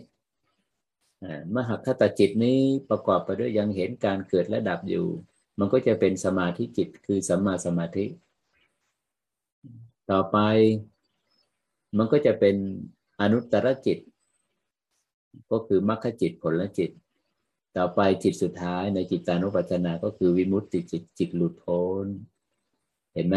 มันจะเป็นอย่างนี้ธรรมานุปัฏสนาก็เหมือนกัน หมวดแรกเราจะเผชิญกับหมวดของนิวรณ์ห้าก่อนผ่านพ้นนิวรณ์เห็นการเกิดดับของนิวรณ์แล้วนะ มันก็จะองค์ความรู้ก็จะเข้าไปเห็นการเกิดดับละเอียดเข้าไปอีก มันคือปรากฏการณ์ของรูปและนาม ก็คือขันขันธบัพพะเห็นการเกิดดับของขัน ตัณหาอุปทานมันเองอาศัยขันอยู่เกิดร่วมกับขันอยู่แล้วตัณหาอุปทานเนี่ยมันมันเกิดอาศัยครั้งแรกเนี่ยมันอาศัยอะไรเป็นแดนเกิดอายตนะเป็นแดนเกิดอายตนะบัพพะองค์ความรู้ความเห็นนี่ในระดับนี้ เขาเรียกว่าโพชฌงแล้วนะโพชฌงองค์ความรู้ความเห็นว่าตัณหามาจากไหน อุปทานมาจากไหน มันเกิดร่วมกับขันอย่างไร บางครั้งบางขณะ มันก็เกิดร่วมบางครั้งบางขณะ มันก็ไม่เกิดร่วม องค์ความรู้ความเห็นระดับนี้เป็นโพชฌงแล้ว เมื่อโพชฌงมีกำลังสมบูรณ์นั่นแหละ กระบวนการบรรลุอริยสัจธรรม ก็คือหมวดอริยสัจก็จะปรากฏแจ่มแจ้งกับผู้ปฏิบัติ อันนี้เราเห็นภาพรวมแล้วนะ เห็นแผนที่การเดินทางอย่างชัดเจนแล้ว เราจะเดินไปได้อย่างไร ตอนนี้เราอยู่ไหนบนเส้นทางนี้ เรายังอยู่กามภูมิอยู่ แล้วจิตจะเคลื่อนจากการมภูมิไปสู่รูปภูมิ จากการมสัญญาไปสู่รูปสัญญาอย่างอย่างที่พระพุทธองค์ท่านทรงตรัสไว้ในมหาสติปัฏฐานได้อย่างไร มันก็ต้องมาคำนึงถึงที่ที่บทสรุปที่พระองค์ท่านตรัสนั่นแหละไม่รู้ละคุณจะเห็นจิตมีราคะมีโทสะเวทนาหนึ่งใดหยาบเป็นละเอียด แต่ขอให้เห็นการเกิดดับของมัน ย่อมเป็นผู้แจ่มแจ้งซึ่งความเกิดบ้าง ความดับบ้าง ทั้งความเกิดและความดับบ้างนี่อันนี้สำคัญมากนะสำคัญมาก เมื่อรู้อยู่เห็นอยู่เช่นนี้ ย่อมกำจัดอภิชาและโทมนัส ถ้ากำจัดอภิชาและโทมนัสเนี่ยได้เป็นขณะขณะนั่นก็เป็นแต่ถังควิมุตนะได้เท่ากับกำลังของสมาธิที่ตั้งอยู่เรียกว่าวิขำพนะวิมุตถ้าละได้โดยสิ้นเชิงนะอันนั้นก็เป็นสมุเฉทวิมุตต์เป็นการบรรลุเป็นการเข้าถึงสภาวะมรรคยานมรรคได้เกิดขึ้นแล้วมรรคยานเกิดขึ้นแล้ว อันนั้นคือการประหารแบบ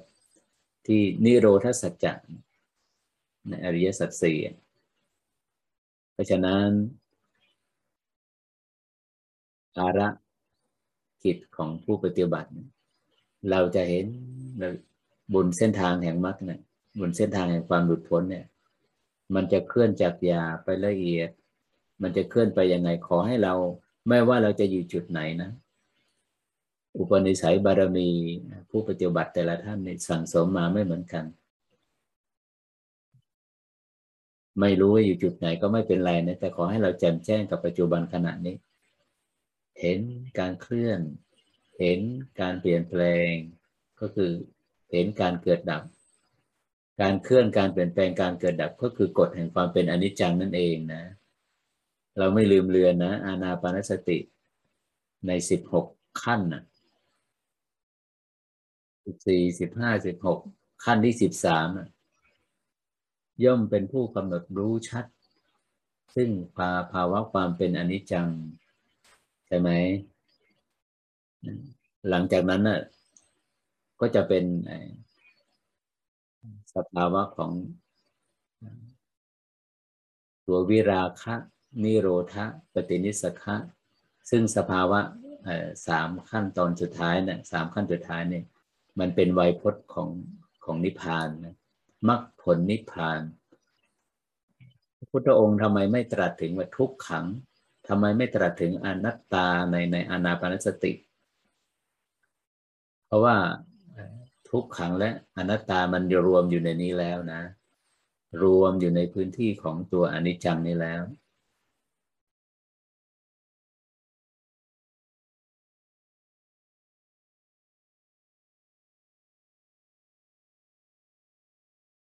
สำหรับผู้ที่กำลังนิวรณ์มีความคิดความนึก ยังฟุ้งซ่านอยู่ยังกระสับกระส่ายอยู่ ยังหงุดหงิดอยู่ ยังไม่ตั้งมั่นเลย จิตยังไม่ยังลงสู่ความตั้งมั่นเลย ความเคยชินของจิต ในพื้นที่ของความคิดยังไปถูกถูกความเคยชินของความคิดดึงไปอีกถูกอนิสัยอนุสัยดึงไปอีก ไม่เปลี่ยนแปลงเลย ไม่ตั้งมั่นเลยไม่นิ่งเลย ใครที่กำลังเผชิญกับสภาวะนี้อยู่ ให้เคลื่อนความรู้สึกมาที่กึ่งกลางหน้าอกนะกึ่งกลางหน้าอกตรงบริเวณลิ้นปีนะเป็นเพียงความรู้สึกตัวล้วนๆที่ตรงนี้ความกระสับกระส่าย ความกระวนกระวายทั้งกายและใจเนี่ย ก็จะระงับลงนะจะระงับลงอย่างอัศจรรย์ตรงนี้นะ ไม่ต้องตามลมละ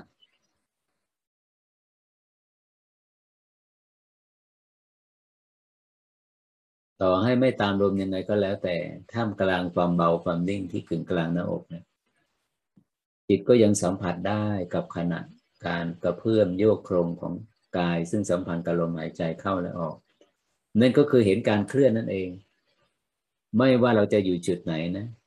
เราจะรู้หรือไม่รู้ สัจจะแห่งความเป็นอนิจจัง ซึ่งเป็นคุณสมบัติของรูปและนามมันจะปรากฏอยู่เช่นนี้ ภารกิจของเราคือไปเพียงไปรับรู้ เออ มันมีการเคลื่อนอยู่นะ เคลื่อนของลมเข้าไป เคลื่อนของลมออกมา เห็นการเคลื่อนประจักษ์การเคลื่อน เห็นการเกิดดับประจักษ์การเกิดดับนี้ให้มากและให้มาก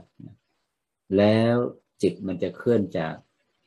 หยาไปสู่ละเอียด เคลื่อนจากกามภูมิไปสู่รูปภูมิ เคลื่อนจากมิติของเวลาอันเป็นโลกิยะไปสู่ มิติที่ไม่มีเวลาเป็นโลกุตละไม่มีเกิดไม่มีดับ มันจะเกิดขึ้นของมันเอง มันจะเคลื่อนของมันไปเอง จงมั่นคงจงแจ่มแจ้งอยู่กับการเคลื่อน อยู่กับการเปลี่ยนแปลง อยู่กับการเกิดและการดับของสภาวะธรรมที่จิตเข้าไปรับรู้นี้สงบมากสงบน้อย สิ่งที่พลาดไม่ได้คือต้องไปจัดกับการเคลื่อน ความสงบนี้ไม่ใช่ไม่ใช่เป้าหมายที่สุดนะ มันเป็นเพียงเครื่องมือ ความสงบเป็นเพียงเครื่องมือ เส้นทางมันไม่ได้จบลงตรงนี้ มันไม่ใช่เป้าหมาย แต่เราจะอาศัยมันเป็นเครื่องมือ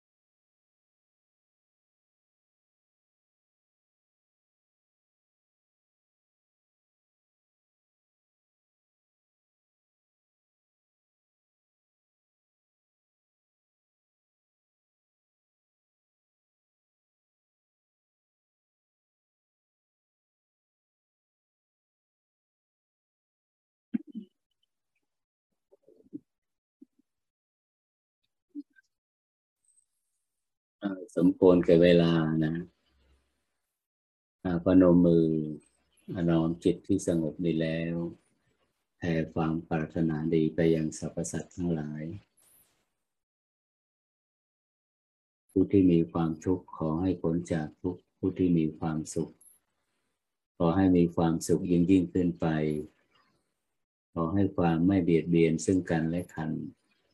ขอให้มิตรไมตรีจงแผ่ไปยังสรรพสัตว์ทั้งหลาย โดยทั่วหน้า สัพเพสัตตา สัตว์ทั้งหลายที่เป็นเพื่อนทุกข์เกิดแก่เจ็บตายด้วยกันทั้งหมดทั้งสิ้น อเวราโหนตูจงเป็นสุขเป็นสุขเธอ อย่าได้มีเวรซึ่งกันและกันเลย อาพยาประชาโหนตู จงเป็นสุขเป็นสุขเถิดอย่าได้เบียดเบียนซึ่งกันและกันเลยอนีคาโหนตูจงเป็นสุขเป็นสุขเถิดอย่าได้มีความทุกข์กายทุกใจเลย สุขีอัตานังปริหะรันตุ จงมีความสุขกายสุขใจ รักษาตนให้พ้นจากทุกภัยทั้งสิ้นเธอ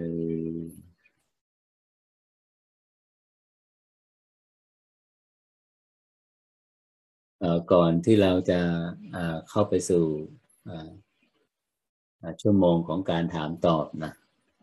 พระอาจารย์ก็อาจจะขอขอคุยเป็นเบื้องต้นก่อนนะ อันดับแรกก็คือเกี่ยวกับเรื่องคลิปที่เราได้ร่วมกันทุกวันอาทิตย์เนี่ยโยมก็จะมียติธรรมผู้มีอยากจะสร้างบารมีเนาะก็จะไปช่วยตัดต่ออันไหนที่ที่มันดูไม่เรียบร้อยอะไรเงี้ยก็ พอทำให้มันเรียบร้อยแล้วที่สำคัญที่สุดก็คือจะไปตั้งชื่อ แต่ละแต่ละวันอาทิตย์เนี่ยหมวดหมวดธรรมที่พระพระอาจารย์ได้นำมาแบ่งปันกับพวกเราที่เราร่วมกันสนทนาธรรมอะไรเนี่ยในวันอาทิตย์นี้พระพุทธพระพระอาจารย์ได้พูดถึงเรื่องอะไรอย่างนี้ พูดถึงเรื่องอะไร ก็จะใส่ชื่อหัวข้อนั้นไว้ หลังจากนั้นก็จะนำลงไปลงไปที่ YouTube นะ YouTube แล้วก็ไปแบ่งปันไปแชร์บน Facebook แล้วก็เว็บไซต์ของวัดประมาณนี้ ก็ใครที่จะเอานำคลิปไปไปแชร์ต่อไปแบ่งปันต่อก็ ก็ไม่ต้องไปขยายความไป ไม่ต้องไปขยายความเพิ่มเติมว่าในบทนั้นในธรรมบรรยายชุดนี้พระอาจารย์พูดถึงอะไรอีกนะไม่มีความจำเป็นแล้ว เพราะว่าเราทางทีมงานก็ได้ตั้งชื่อหัวข้อในในในวันอาทิตย์นั้นนะถ้าว่า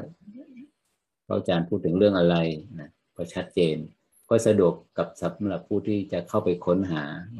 เราอยากจะทราบเรื่องอะไร ก็เข้าไปฟังในหมวดนั้นวันอาทิตย์นั้น อันนี้เรื่องที่หนึ่งนะ เรื่องที่สองที่พระอาจารย์จะอัปเดตแล้วครั้งที่แล้วก็เวลามันหมดไปก่อน ก็คืออที่พระอาจารย์ได้ไปพบวัดร้างใช่ไหมพบวัดร้างที่ที่มันอยู่ระหว่างก่อนที่จะถึงวัดขุนป่วยนะที่พระอาจารย์พระอาจารย์กำลังจะไปสร้างที่ปฏิบัติธรรมใหม่นะซึ่งตอนนี้กำลังสร้างอยู่ใกล้เสร็จแล้วโยม ก็ไม่น่าจะเกินเมษานี่ก็ถ้าหากว่าโควิด มันเบาบางลงก็ผู้ปฏิบัติก็ไปไปแรมคืนได้แล้วนะกลับมาที่วัดร้างนี่อีกนะมันเป็นวัดที่เก่าแก่มากละอันนี้อันเก่าแก่มากหรือน้อยนั่นอันก็เป็นประเด็นไม่เท่าไหร่นะแต่แต่ประเด็นหลักที่น่าสนใจมากก็คือว่าวันแรกที่พระอาจารย์ไปนะพระอาจารย์ไปก็ ก็ไปเห็นอิฐเห็น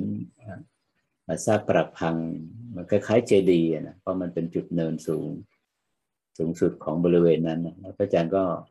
ไม่ได้เตรียมอาสนะไปแล้วไป พระอาจารย์ก็ยืนเข้าสมาธิ โยโยมลมหายใจนี่ระงับเร็วมากนะลมลมหายใจระงับเร็วมาก ก็ประมาณสิบนาทีอะประมาณสิบนาที พอครั้งที่สองไปอีก ไม่ประมาณหนึ่งอาทิตย์ ผ่านไปก็ไปอีก อันนี้ไอ้ไอ้ก็เตรียมเราเตรียม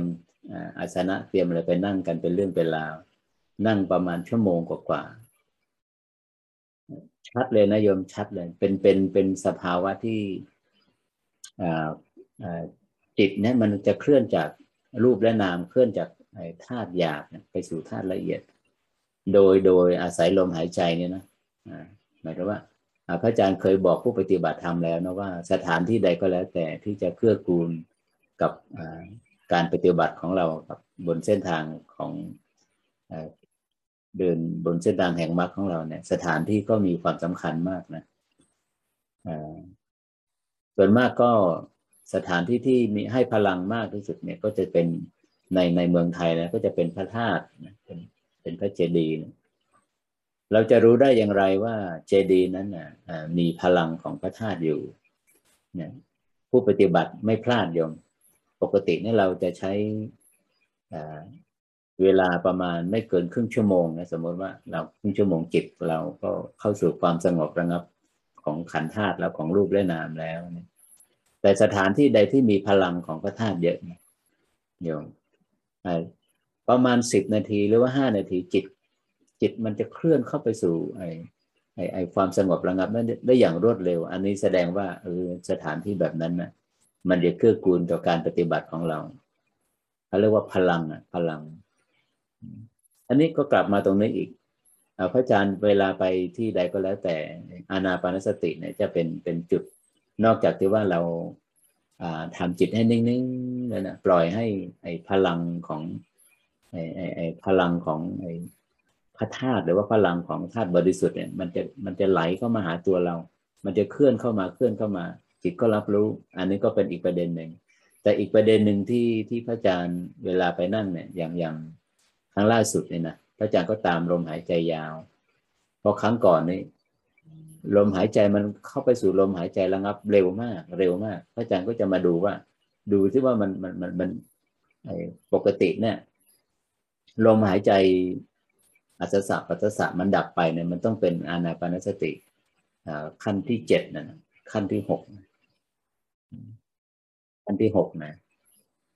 อันนี้พระอาจารย์ก็ตามลมอยู่ตามลมหายใจเข้ายาวออกยาว เข้ายาวออกยาว อันนี้พอลมหายใจไอ้ยาวที่ที่ที่ในหนังสือก็บอกใช่ไหมว่า จุดเปลี่ยนผ่านของลมหายใจแต่ละระดับชั้นเนี่ยมันจะเป็นช่วงลมหายใจออก พอลมหายใจออกสุดท้ายเนี่ย ลมหายใจออกสุดท้ายมันลมหายใจ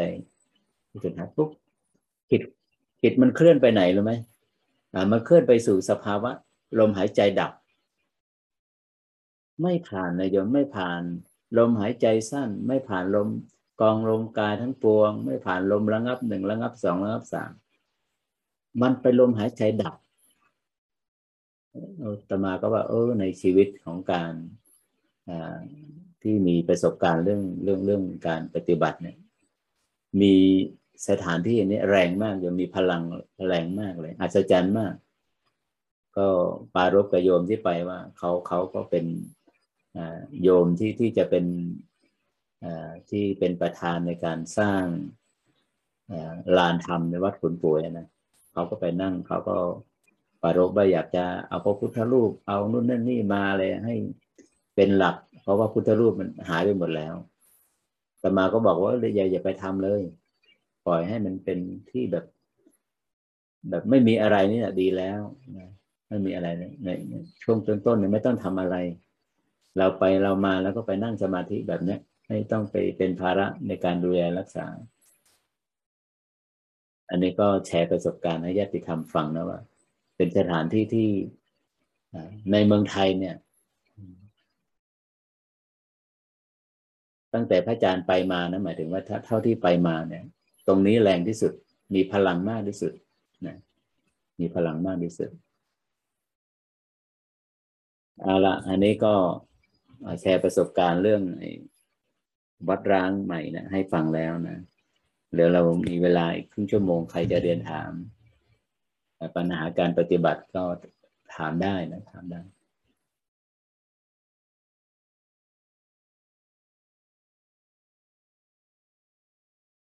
แอดมินไม่ลืมเปิดไมค์นะครั้งที่แล้ว ผู้ปฏิบัติพยายามจะถาม ถามไม่ได้ เพราะว่าไมค์ไม่ได้เปิด เปิดเรียบร้อยค่ะทำได้เลย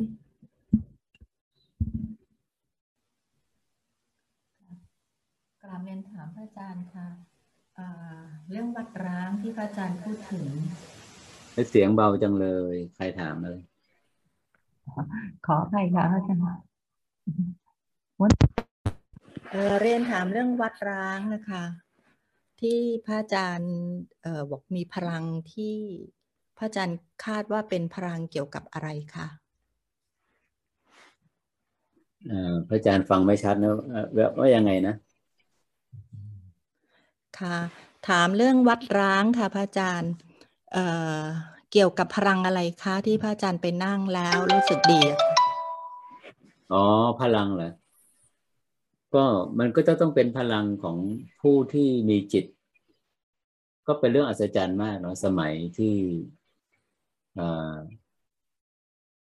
พระโสนะพระอุตระเนาะก็ต้องแน่นอนต้องเป็นยุคสมัยนั้นเดินทางมาอย่างไงเนี่ย แล้วก็อารยธรรมนี้มีเก่าก่อน ราะว่าสามชั่วอายุคนก็สามร้อยปีเนาะที่ประวัติของพื้นเพของชาวปากยอกะเลียงเนี่ย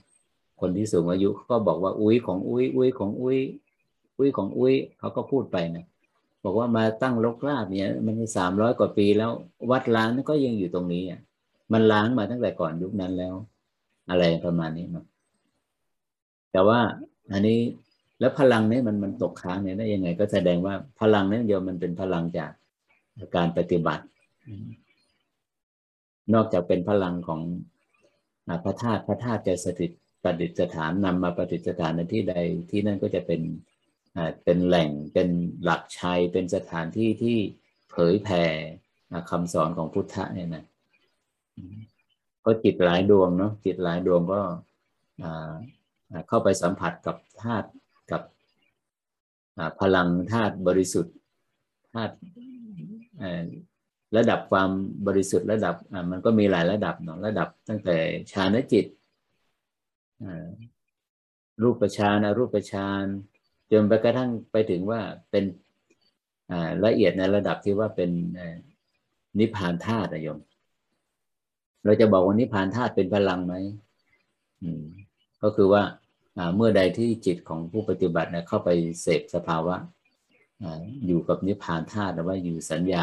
วิทยิตานิโรธเนี่ยมันไอปรามโยมที่พวกสิ่งที่มีชีวิตเนี่ยจากต้นมุ้งต้นไม้อะไรเนี่ยเขาจะซึมซับพลังนี้ไว้ มันเป็นเรื่องที่อัศจรรย์โยมถ้าเรามีประสบการณ์เรื่องเรื่องพลังเนี่ยว่า ถ้าครุท่านใดเนี่ยท่านเข้าสมาธิระดับสูงเนี่ย ประมาณหนึ่งชั่วโมงหรือสองชั่วโมง ในวันนั้นนะในวันนั้นเนี่ยหากว่าเราเข้าไปในสถานที่อย่างนั้นเนี่ยสมองของเราในโยมมันจะถูกเคลียร์พฤติกรรมความเคยชินของความคิดที่มันค้างค้างอยู่ที่สมอง มันจะมันจะหายไปอย่างอัศจรรย์โยมมันจะหลุดออกไปเลย มันจะสัมผัสกับความโล่งอันนี้อันนี้พระอาจารย์กำลังจะบอกว่าไอ้พลังอะไรเนี้ยมันมันมาจากพลังจิตของผู้ปฏิบัติ ในยุคก่อนที่ที่ที่ที่ท่านเวลาเข้าสู่สภาวะที่ระดับละเอียดแล้วนะก็สถานที่นี้ก็จะซึมซับพลังในไว้ ประมาณนี้ แล้วก็อยู่ในรูปของพระธาตุด้วยนะพระธาตุอย่างที่พระอาจารย์เคยบอกยติธรรมที่พระอาจารย์มีประสบการณ์ที่พระพระพระธาตุของพุทธเจ้ากระดูกพุทธเจ้าอยู่ที่พิพิธภัณฑ์อินเดียที่เดลีอะ พิพิธภัณฑ์ สถานแห่งชาติของอินเดียนะ ใครใครไปอินเดียไปเดนดีก็พยายามไว้ให้ได้นะ แล้วก็จะเป็นจะเป็นพระธาตุเป็นกระดูกที่ว่าเป็นกระดูกจริงๆยังยังไม่เปลี่ยนสันฐานเป็นเป็นไอเป็นเม็ดกลมๆอะเป็นสันฐานกลมเป็นรูปลักษณะกลม ที่เราเห็นทั่วไปเนี่ยเขาจะพระธาตุเนี่ยจะเปลี่ยนนะจะเปลี่ยนสันฐาน อันนี้เป็นลักษณะกระดูกจริง ๆ เลย กระดูกที่ที่แล้วพระธาตุที่มีพลังที่ที่ในต่างแดนเนี่ย ตรงนี้แรงจริงๆโยมที่ที่อินเดียเนี่ยแรงมาก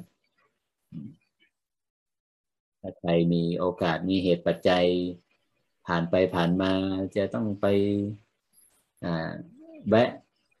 จุดแวะก่อนก่อนที่จะถึงจุดหมายนี่เราลองเอาสักทริปหนึ่งไปพักอยู่ที่เดลีสักสองสามวันอะไรเนี่ยมีโอกาสไปสัมผัสกับ พลังของพระธาตุนะในฐานะเป็นผู้ปฏิบัตินะ ถ้ามีเวลาก็ก็ควรจะไปนะ ประมาณนี้ นี่ตอบคำถามของโยมเลยนะ ไม่ทราบว่าจะให้ตอบต่อไปอีกไหมหรือยังไงถ้าถ้าพระอาจารย์มีอะไรที่จะแนะนำก็ก็ได้ค่ะ ยินดีรับฟังค่ะ ก็ก็ประสบการณ์ไอ้ที่จะแชร์ ที่จะแบ่งปันเกี่ยวกับเรื่องวัดร้างเนี่ยก็มีแค่นี้แหละนะก็คือว่าพระอาจารย์ไปทุกครั้งขากลับเนี่ย ก็แน่นอนอาจจะต้องมาพัก มามาปฏิมาไปไปไปไปแผ่เมตตาให้กับเจ้าที่เจ้าทางเนาะเทพเทวดาที่ปกปักรักษา แล้วก็ถือโอกาสนั่งสมาธิด้วย ดูว่าครั้งต่อไป จากลม จากลมหายใจยาวเนี่ยมันเปลี่ยนเป็นลมหายใจดับเนี่ยแล้วครั้งต่อไปจากลมหายใจยาวลมหายใจยาวดับเปลี่ยนไปแล้วมันจะเป็นอะไรเนี่ยก็น่าศึกษาน่าศึกษาเขาเรียกว่าน่าศึกษาน่าติดตามสำหรับโยมที่อยู่เชียงใหม่นะตอนนี้ก็โควิดก็เริ่มเบาบางแล้วเนาะเดี๋ยวก็ขึ้นเดี๋ยวก็ลงนะแต่ว่า เมื่อไหร่พระอาจารย์จะพาไปยังยังพาไปไม่ได้โยมญาติโยมที่อยู่อยู่ในตัวเมืองเนี่ยเขาชาวบ้านเขายังไม่เวลคัมยังไม่ยังไม่พร้อมที่จะต้อนรับพระอาจารย์ไปเนี่ยถ้ามีคนแปลกหน้าไปด้วยเนี่ยเขารู้ว่ามาคนมาจากเจียงใหม่นะเป็นเรื่องเลยนะเขาจะซีเรียสนิดหน่อยซีเรียสมากๆแล้วมั้ง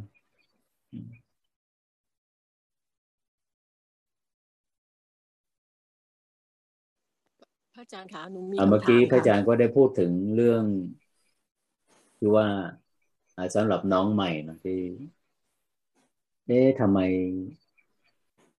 เราก็พยายามเอาความรู้สึกไว้ที่ฐานกายที่ลมหายใจเนี่ยทำไมพฤติกรรมทางความเคยชินของความคิดเนี่ยทำไมสมองมันคิดอยู่ตลอด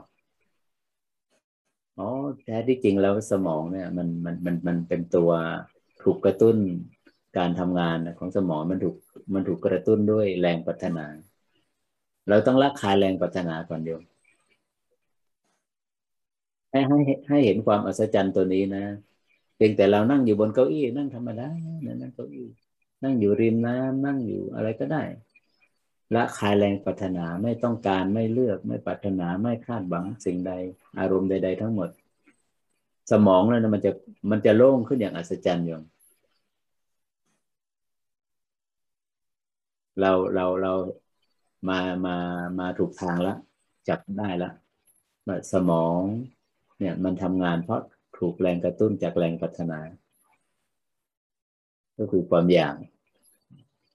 ชีวิตคนเราเนี่ยมันขับเคลื่อนมัน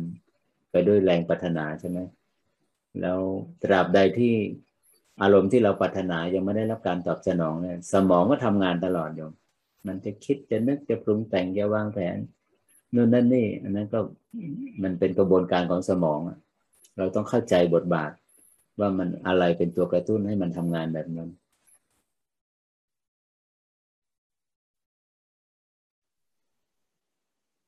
อาจารย์คะหนูมีสองคำถามค่ะ ได้ได้พระอาจารย์ได้ยินใช่ไหมคะ ได้ยินได้ยินคำถามแรกคือสสถานที่ที่พระอาจารย์ไป จากลมยาว แล้วเป็นลมระงับหรือลมดับ นั่นหมายถึงว่าพระอาจารย์เข้าไปอนิมิตเจโตสมาธิหรือเปล่าคะหรือว่ายังเป็นกระบวนการที่เป็นทำไมพระอาจารย์ก็ไป ก็พอลมมันดับแล้ว พระอาจารย์ก็ไปอ่าก็ก็ก็อยู่กับสภาวะนั้นนะอยู่กับสภาวะที่ลมดับนะอ่าพอ ลมดับสักพักหนึ่งจิตมันก็อย่างที่พระอาจารย์บอกว่าฌานจิตเนี่ยเมื่อมันมันมีหลายระดับนะของผู้ที่เข้าไปสัมผัสกับฌานจิตเนี่ยถ้าผู้ที่ยังไม่ได้มรรคยานยังไม่เกิดมรรคยานนะพอเข้าไปถึงปุ๊บฌานจิตเกิดขึ้นก็จะเป็นเหตุเป็นปัจจัยให้เกิด โรคเกิดร่วมกับมรรคอีกเจ็ดองค์นะเป็นมรรคยานคือกระบวนการบรรลุธรรมก็เกิดขึ้นส่วนผู้ที่ได้บรรลุธรรมแล้วเมื่อเข้าไปถึงฌานที่สี่เนี่ย จิตก็จะเคลื่อนจากฌานที่สี่ไปสู่ผลญาณอย่างนี้สำหรับผู้ที่ขึ้นไปถึงระดับที่ละเอียดแล้วเนี่ยเมื่อขึ้นไปถึงสภาวะที่ของ ฌานที่สี่แล้วเนี่ย ไม่กี่ขณะต่อมาเนี่ย มันก็จะมีการรับรู้เนี่ย มันก็จะเป็นวงกลม วงกลมแห่งการรับรู้โยมปกตินี่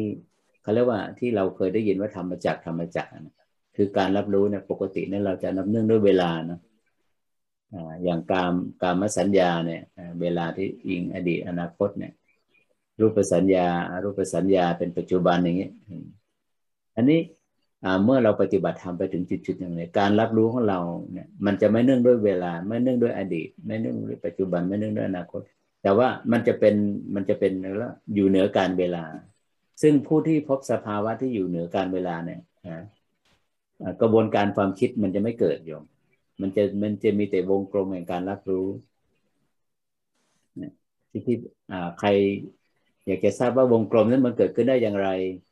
มันมีมันมีนิยามอย่างไรอะไรเนี่ยให้ไปอ่านในหนังสือเล่มใหม่ ใครที่ไม่มีก็เข้าไปดาวน์โหลดในจากเว็บไซต์จาก Facebook ของวัดนะ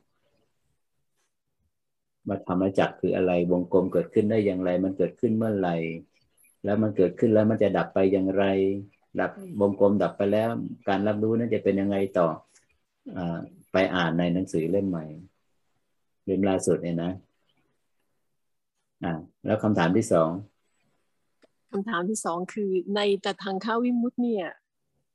อาสวะเขาเขาถูกถูกถูกย่อยสลายหมายถึงถูกทำให้ลดลงไหมหรือเพียงแต่ว่าเขาอยู่เฉยไม่ไม่มีผลในการที่จะทำให้ลดลงมันในในในแต่ทางคะก็คือเป็นขณะอย่างขณะใดที่อย่าง อย่างอย่างเราในในสมัยพุทธกาลนะใช่ไหมที่ที่เราเราไม่ลืมนะที่วิมุตตายตนะ ช่องทางแห่งการบรรลุธรรมมันจะมีอยู่ห้าอย่างใช่ไหมหนึ่งได้ฟังธรรมสองนำธรรมที่มาที่ได้ฟังแล้วไปแบ่งปันหรือว่าไปแสดงธรรมสามสาธยายธรรมสี่ตรึกตองในธรรมห้าสมาธินิมิตห้าตัวนะโยมห้าตัวเนี้ย มันมาจากอันไหนมาเริ่มต้นมันจะต้องมาจากการฟังนะมาจากการฟังในในขณะที่ฟังเนี่ย เกิดอะไรขึ้นตัวสัมมาทิฏฐิเนี่ยสัมมาทิฏฐิเกิดก็คือปัญญาเกิดขณะใดใดที่ปัญญาเกิดสัมมาทิฏฐิเกิดเนี่ยอวิชชาตันหาอุปทานมันไม่เกิดร่วมเนี่ยนั่นในสมัยพุทธกาลนะผู้ที่ได้บรรลุธรรมในสมัยพุทธองค์เนี่ย มันเกิดขึ้นช่วงจังหวะของการฟังธรรมเทศนาโยมเก้าสิบเก้าเปอร์เซ็นต์ในสมัยพุทธกาลเกิดขึ้นจากการฟังธรรมหมายหมายถึงว่ามักมักการบรรลุธรรมครั้งแรกนะโสดาปฏิมัคคยาน ส่วนการบรรลุธรรมครั้งถัดไปที่ละเอียดขึ้นสองสามสี่นั้นอันอันอันนั้นอันนั้นเป็นที่จะต้องไปเพ่งเพียรบำเพ็ญเพียร ที่ว่าตรึกตองในธรรม สาธยายธรรม สมาธินิมิตอะไรต่างๆนั้นแต่มักมักขยานแรกในส่วนมากจะเกิดขึ้นจากการฟังธรรมในสมัยพุทธกาลนั่นไม่ได้หมายถึงว่าอ่าอ่าแล้วกระบวนการของขณะของฟังธรรมกระบวนการของฌานจิตมันอยู่ตรงไหน ถ้าเราไปไปไปอ่านให้ให้ละเอียดนะในในวิมุตตายตนะ ได้ฟังธรรมนะฟังธรรม แสดงธรรม สาธยายธรรม ตรึกตองในธรรม สมาธินิมิต ทั้งหมดมันเริ่มต้นมาจากการฟังธรรมถ้าไม่มีการฟังฟังธรรมอะทำฟังธรรมมาจะไม่มีประสบการณ์ คุณจะไปแชร์ไปแบ่งปันได้ยังไง ถ้าไม่ได้ยินได้ฟังมาคุณจะอะไรมาสาธยาย ไม่ได้ยินได้ฟังมาแล้วจะอะไรไปตึกไปตองอะ ไม่ได้ยินได้ฟังมาแล้วความตั้งมั่นของสมาธิจะเกิดขึ้นได้อย่างไร เพราะฉะนั้นในในห้าตัวเนี่ยวิมุตตายตนะเหตุปัจจัยที่จะเข้าไปถึง ซึ่งวิมุตเนี่ยมีห้าลักษณะ หลังจากนั้นยังไงต่อ ย่อมแจ่มแจ้งในอัดย่อมแจ่มแจ้งในธรรมใช่ไหมสเต็ปถัดไปเมื่อแจ่มแจ้งในอัดในธรรมแล้วในปัญญาเกิดแล้วเนี่ยย่อมเกิดปราโมทกายและจิตของผู้เกิดปราโมทนั้น ย่อมเกิดปัสสธิย่อมย่อมย่อมเกิดความตั้งมั่น มันก็จะไปเรื่อยๆอย่างเงี้ย พอตั้งมั่นแล้วเป็นยังไงอะ ตั้งมั่นจะเป็นตัวสุดท้าย ตั้งมั่นนี่คืออะไร นั่นแหละนิยามพื้นที่ของของฌานจิตละเมื่อตั้งมั่นแล้วย่อมอย่างรู้ตรงตามความเป็นจริงก็คืออย่างลงสู่อริยสัจนั่นเอง ตอบยาวเลยโยม ไม่ทราบว่าได้ควบคุมครอบคุมคำถามหรือเปล่ากับคำตอบเนี่ยถ้าไม่เคลียร์ถามต่อได้อนุญาต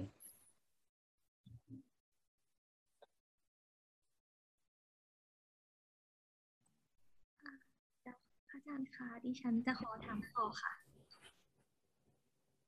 เบาจังใครถาม สวัสดีค่ะ พระอาจารย์ชื่อนงรักสาธุ สาธุ เดี๋ยวขออนุญาตใส่ไม้นิดนึงนะคะ จะได้ไม่กล้อง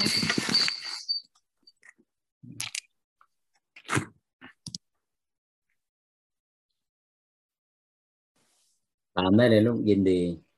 ค่ะ พระอาจารย์ เอาชัดละชัดละ ได้ยินชัดอ่าพอเอ่อทำไมเสียงมันเพิ่งอะ แป๊บนึงนะคะเดี๋ยวก่อนอ่าโอเคขอขอโทษค่ะ คือพอดีพอดีฉันนั่งสมาธิอะค่ะ โฟกัสที่ศูนย์กลางกาย เสร็จแล้วอ่ามันจะเกิดสภาวะเริ่มนิ่งขึ้นเรื่อยๆอะค่ะ แต่พอหลังจากนิ่งขึ้นเรื่อยๆ รู้สึกว่าอ่าหัวแบบมันวูบลงเหมือนแบบเหมือนพอมันหาย แล้วแบบหัวตัวเองก็จะตกลงพื้นด้วยอะค่ะ แล้วแบบก็แบบรู้ตัวขึ้นมา แล้วมันก็นิ่งน้อยกว่าเดิมก่อนก่อนที่สภาวะมันจะมันมันจะดิ่งแบบหัวหัวตกลงพื้นนะคะคำถามคือ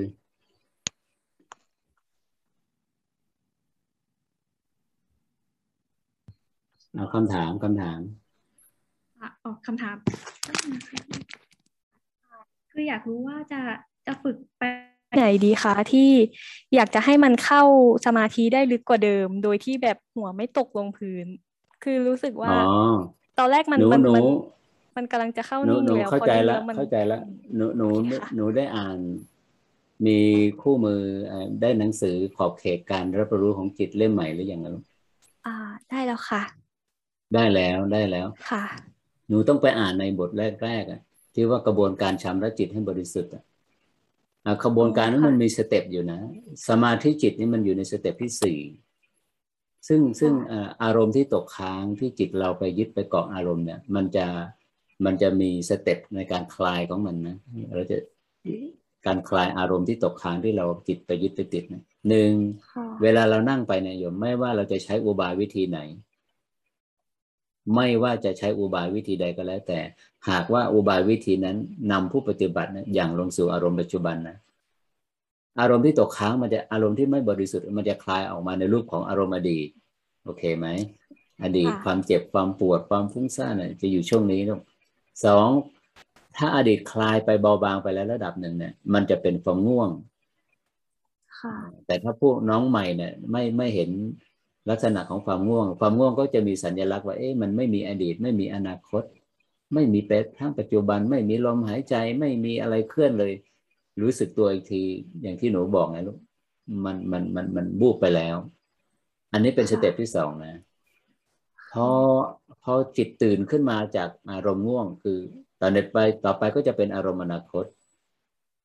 ค่ะพอข้ามพ้นอนาคตแล้วนั่นแหละสมาธิจิตมันถึงจะเกิด ซึ่งซึ่งค่ะเอ่อสำหรับผู้ที่เป็นนักเขียนเนี่ย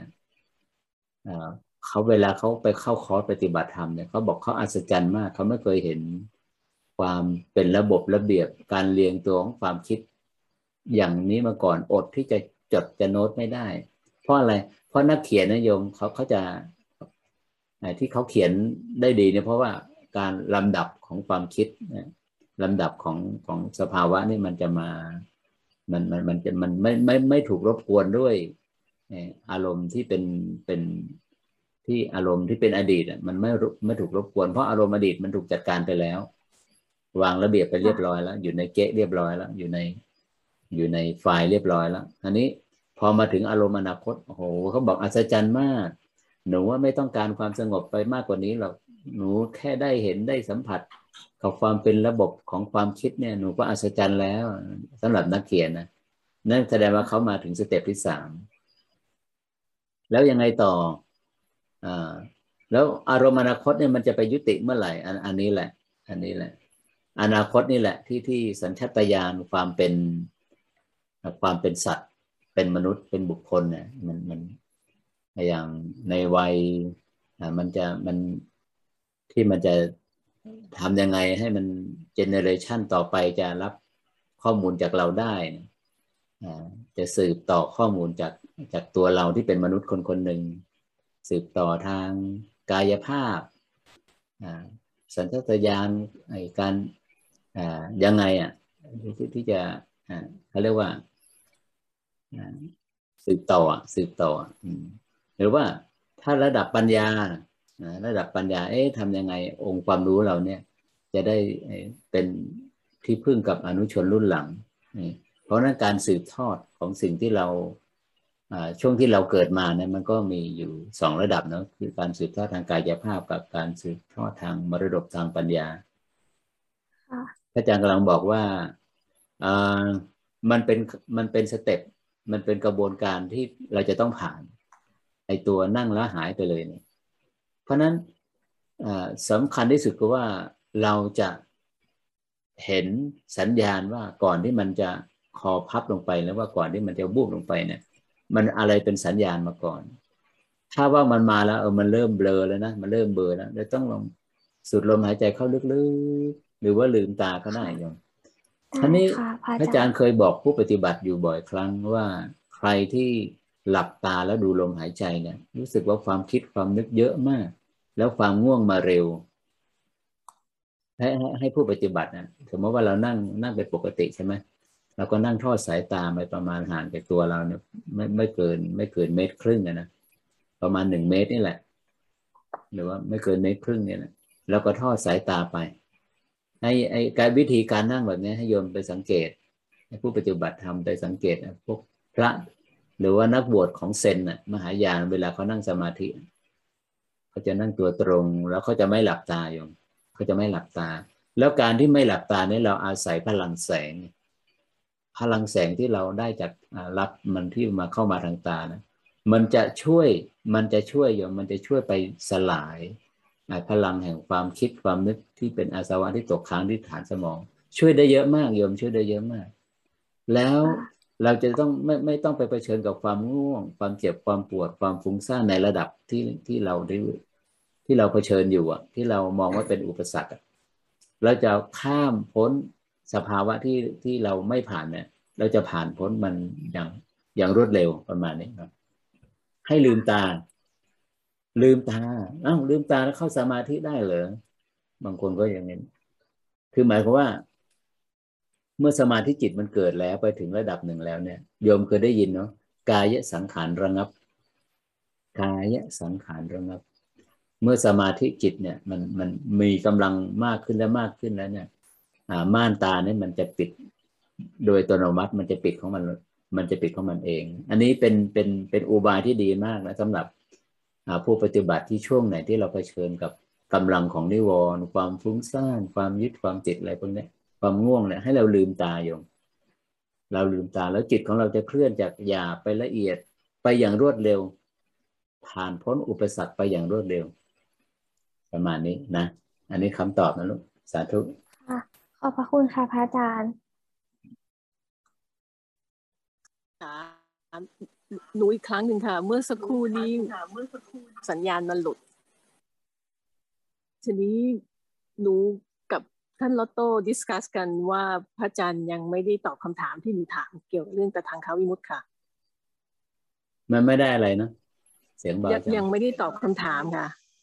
คำถามที่หนูถามก็คือว่าในตะทางค้าวิมุตติเนี่ย อาสวะเนี่ยถูกถูกกระจัดไปในในในตัวเลยไหมหรือว่าเพียงแต่ว่าอาสวะเขานอนอ๋อนิ่งมันมันมันมันดรอปไว้เฉยไม่พระไม่พุทธได้องค์ถูกตรัสทำให้ว่าลดลงๆ อ๋อก็ก็ลดลงในในขณะที่แต่ทางคะดิมุตมันเกิด มัน คือลดลงคือคือมันมันมันไม่ได้ทำกิจมันไม่ได้ทำกิจ มันไม่มันมันมันไม่ดึง มันไม่มีคุณสมบัติในการดึงจิตเข้าไปร่วมกับอาสวะเก่าเนี่ย มันจะดับไปช่วงนั้นนะช่วงขณะที่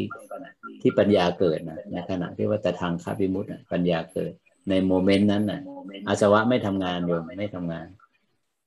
การที่ว่ามันแต่ไม่ไม่ได้ทำหมายงานนั่นแหละคือคือมรรคจิตอะพลังของสของจิตมันจะเพิ่มพูนขึ้นขณะหนึ่งก็แต่ทางคะแต่ทางคะถ้ามันเกิดขึ้นบ่อยๆ อย่างทีอย่างต่อเนื่องแล้วมันจะเป็นอะไร มันก็เป็นวิขำพนะใช่ไหมพอวิขำพนะเกิดขึ้นปุ๊บมันจะเป็นสมุดเฉดถาวิมุตเกิดขึ้นเลย อย่างที่พระอาจารย์บอกว่าชาณจิต เกิดขึ้นเพียงครั้งแรก ก็เป็นบาดฐานเกิดร่วมกับองค์มรรคอีกเจ็ดองค์ เป็นทำจิตเป็นมรรคยานนะโยมทำจิตเป็นมรรคยานนะก็คือการบรรลุธรรมเพราะนั้นในสมาธิในสัมมาสมาธิไม่เหมือนกับมรรคมรรคองค์อื่น อย่างสัมมาทิฏฐิสัมมาสังกัปปะเนี่ยเขาก็สัมมาสังกัปปะก็มีสามลักษณะ สัมมาสมาธินี่ก็ก็จะมีสี่สี่สภาวะ ก็คือฌานที่หนึ่งฌานที่สี่แต่โดยสภาวะนั้นกระบวนการบรรลุธรรมเนี่ย มันไม่ใช่ว่าฌานทั้งสี่เนี่ยหมายถึงว่าจะต้องไปถึงฌานที่สี่แล้วถึงมีการบรรลุธรรมไม่ใช่ หรือว่าผู้ผู้ที่ยังไม่เข้าใจก็อาจจะไปเข้าใจว่าฌานทั้งสี่เนี่ยเกิดขึ้นพร้อมกันหมดเลย ไม่ใช่อย่างนั้นโยม อย่างสมมติว่าผู้บรรลุธรรม ขั้นที่หนึ่งโสดาปฏิมัคคยานเนี่ยสัมมาสมาธิ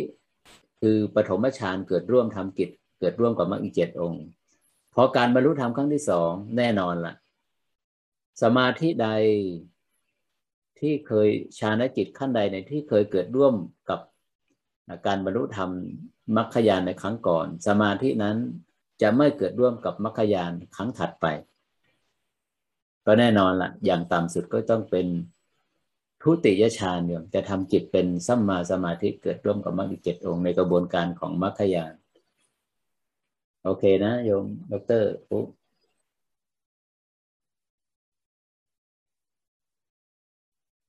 อาสวะ อาสวะ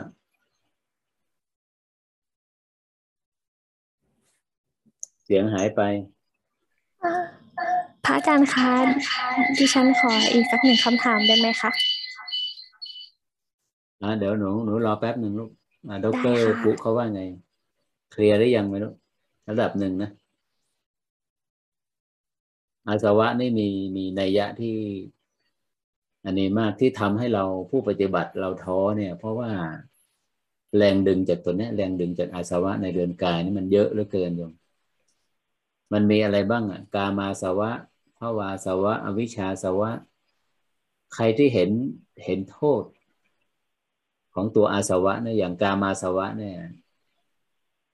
ทานอาหารอย่าให้เกินลิมิตนะ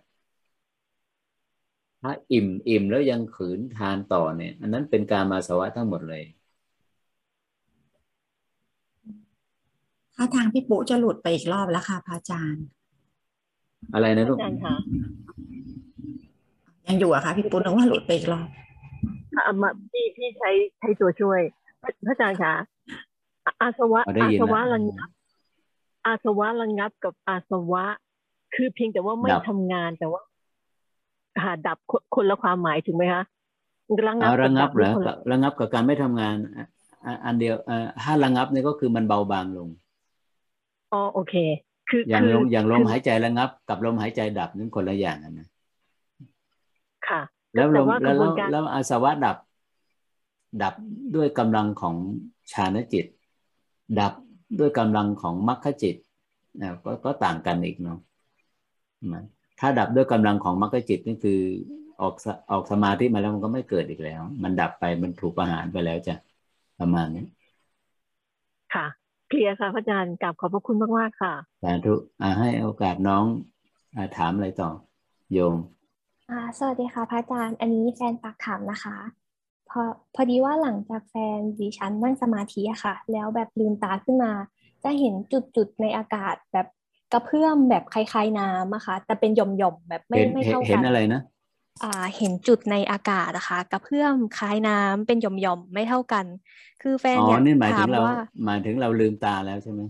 ใช่ค่ะหลังจากลืมแล้ว แฟนถามว่าอ่า จุดจุดนั้นที่กระเพื่อมเป็นหย่อมๆไม่เท่ากันคืออะไร เป็นแค่ปัญหาทางสายตาหรือมีประโยชน์อะไรหรือเปล่าค่ะอ๋อในในในในนิยามของผู้ปฏิบัติเนาะเบื้องต้นเนี่ยเราให้เราเป็นกลางกับกับกระบวนการการรับรู้ของเราก่อน คือคือหมายความว่า เอ๊ะ มันเป็นผลจากอะไรกันแน่ เกิดจากการที่เราหลับตาไปนานหรือเปล่า มันถึงเป็นแบบนี้ แต่ถ้าไม่ใช่เหตุปัจจัยนี้มันเกิดจากสมาธิจิตของเราหรือเปล่า ความละเอียดในการมองของจิตเรา มันละเอียดขึ้นจนเห็นกระทั่งว่าอ่ามันเป็นมันเป็นกลุ่มเป็นฟองเป็นอะไรอย่างนี้ ซึ่งซึ่งปรากฏการณ์ตัวเนี้ยอ่าคำตอบมันอยู่ที่ว่ามันเกิดขึ้นบ่อยครั้งเราก็พยายามสังเกตสังเกตและสังเกต ว่ามันเกิดมันเป็นเป็นผลมาจากอะไรกันแน่ เพราะฉะนั้นผู้ที่จะให้คำตอบก็คือตัวเรานะแต่เบื้องต้นนี่อย่าไปอย่าไป อย่าไปรอมันว่ามันจะเกิดขึ้นอีกเมื่อไหร่ ถ้าแบบไปรอไปคาดหวังมันนี่แสดงว่าเราเราเราเราไม่ใช่เป็นการเรียนรู้ที่ถูกต้องค่ะพระอาจารย์จ้ะสาธุสาธุขอบคุณค่ะ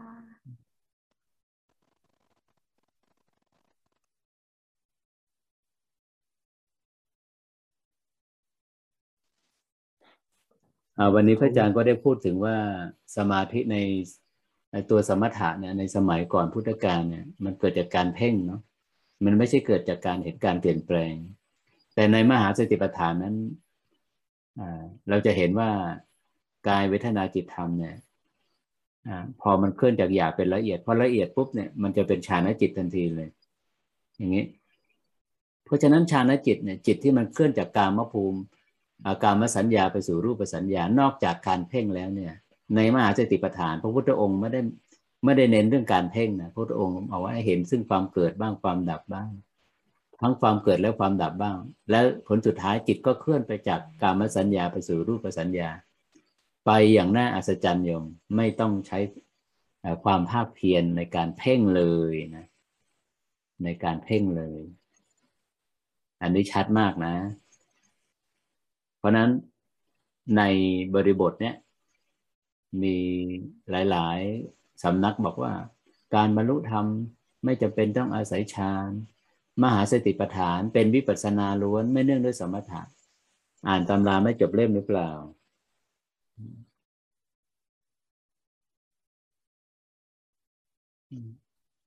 ในมหาสติปัฏฐานไม่ไม่องค์ความรู้ในสติปัฏฐานนี่ไม่พึ่งพิงฌานจิตเลย ไม่มีของคำว่าสมาธิ สัมมาสมาธิว่าฌานทั้งสี่ขั้นเนี่ยไม่มีเลย โดยสภาวะเล่นใช่ทั้งหมดเลยโยม เวทนาที่ไม่เนื่องด้วยอามิตรใช่ไหมอันนั้นก็เป็นเป็นเวทนานอยู่ในระดับฌานแล้วลมหายใจระงับหนึ่งสองสามอันนั้นก็เป็นเป็นฌานแล้วจิตที่เป็นมหาคตะหลังจากที่มันพ้นจากจิตมีราคะโทสะโมหะหดหูฟุ้งซ่าน จิตระดับลำดับที่หกมหาคตาจิตก็คือฌานจิต หมดธรรมานุปัสสนาเมื่อผ่านพ้นนิวรณ์ไปแล้วใช่ไหมหมวดต่อไปก็คือเห็นการเกิดดับของขันธ์ล้วนๆอันนั้นแหละเป็นพื้นที่ที่ที่ฌานจิตจะเกิดละจะเข้าสู่ฌานจิต จิตเคลื่อนการเคลื่อนจิต เคลื่อนจากการรับรู้ในระดับกามภูมิ ไปสู่รูปภูมิ จากกามสัญญาไปสู่รูปสัญญา โดยไม่ต้องอาศัยการเพ่งก็ได้ ได้ยังไงก็ได้โดยในยยะของสติปัฏฐานนี่ไง เห็นซึ่งความเกิดบ้าง เห็นซึ่งความดับบ้าง ทั้งความเกิดและความดับบ้าง ก็คือเห็นการเปลี่ยนแปลงนั่นเอง มันเป็นศัพท์ศาสนาเนี่ยมันก็เกิดดับในเด็กรุ่นใหม่ ฟังทำไมฟังยากอย่างนี้ ก็เห็นเห็นการเคลื่อนนะโยมเห็นการเคลื่อนเคลื่อนอยู่ทุกโมเมนต์นะเคลื่อนอยู่ทุกขณะเคลื่อนอยู่ทุกวินาทีอะอะไรที่มันเคลื่อนอยู่ทุกวินาทีอะหยาบสุดพื้นสุดก็คือตัวเนี้ยก็คือการเคลื่อนของลมหายใจ เพราะฉะนั้นเนี่ยถึงเป็นเป็นเป็นเป็นฐานเป็นที่ตั้งของการฝึกกรรมฐานของฝึกสติปัฏฐานหมวดแรกเลยพุทธองค์ถึงวางไว้ว่า อาณาปานะปภะอานาปานสติเป็นหมวดแรกเลยที่เราจะเห็นการเคลื่อน เห็นการเปลี่ยนแปลงของอารมณ์ของฐานกาย ถามว่ามันยากตรงไหนไปเห็นการเปลี่ยนแปลง ที่มันยากก็คือว่าเราไปปรารถนาอารมณ์ที่มันยังไม่เกิด แรงปรารถนาเนี่ยโอ้ทำให้จิตเนี่ยเหน็ดเหนื่อยมาก เราเป็นผู้แสวงหา เราปัญญาเราทำไมไม่แจ่มแจ้งว่าสภาวะที่เราจะไปถึงนั้น มันจะมันจะเป็นของมันเอง มันจะเคลื่อนของมันไปเอง พุทธองค์ก็ทรงตรัสอยู่บ่อยครั้งไม่ใช่หรือว่าเราเป็นผู้ปลูกเมล็ดพันธุ์แห่งโพธิเนี่ยไว้พรวนดินป้องกันไม่ให้แมลงศัตรูเนี่ยมากัดมาแทะมาเล็ม มันให้ปุ๋ยมันให้น้ำส่วนการที่ว่า เมล็ดพันธุ์แห่งโพธิเนี่ยจะออกดอกออกผลเนี่ย เราไปเร่งไม่ได้โยมเราไปเร่งไม่ได้ พุทธองค์ก็ทรงตรัสอยู่บ่อยครั้ง แต่ว่าพอเผลอแล้วมันไปละใช่เราหักห้ามจิต ที่จะไปมีแรงปัฒนาไม่ได้แต่เมื่อใดที่แรงปัฒนามันเกิด เราต้องใช้ธรรมวิจยะนะเพื่อผ่อนคลายแรงแรงปัฒนาที่มันท่วมท้นนะโยม เมื่อไหร่มัน ถ้าแรงปรารถนาเนี่ยมันมากเกินไปเนี่ยมันจะมันจะจบลงที่โทมนัสนะคือคือไม่ได้ดังใจไม่ได้ดังปรารถนา ในมหาสติปัฏฐานไม่ได้บอกว่าเป้าหมายก็คือสมาธิจิตนะในพระสมาธิจิตนี้ถ้าเรามองในมรรคมีองค์แปดนะมรรคมีองค์แปดเนี่ยสัมมาสมาธิเนี่ย ตัวสมาธิมันมันอยู่ในลำดับสุดท้ายเลยนะ อยู่ในลำดับสุดท้ายเลย แต่ตัวปัญญาเป็นลำดับต้นเลย ความเห็นที่ถูกต้อง ถ้าความเห็นถูกต้อง วิถีคิดก็คือความดำริจะถูกต้องมันจะตามมาแต่ที่เราเห็นว่ามันเคลื่อน เห็นว่ามันเปลี่ยนแปลง เห็นว่ามันเกิดมันดับ ดูที่เนี่ยลมหายใจเนี่ย มันต่อให้ยาวยังไง มันก็ปรากฏอยู่เพียงชั่วขณะเดียว มันดับไปจริง ๆ มันเปลี่ยนแปลงอยู่ทุกขณะอยู่ทุกขณะนี่ไงการเกิดการดับ เห็นแบบนี้นะนะเขาเรียกว่าเป็นหนึ่งนับหนึ่งใน เป็นหนึ่งใน เห็นตรงตามความเป็นจริง สัมมาทิฏฐิสัมมาทิฏฐิ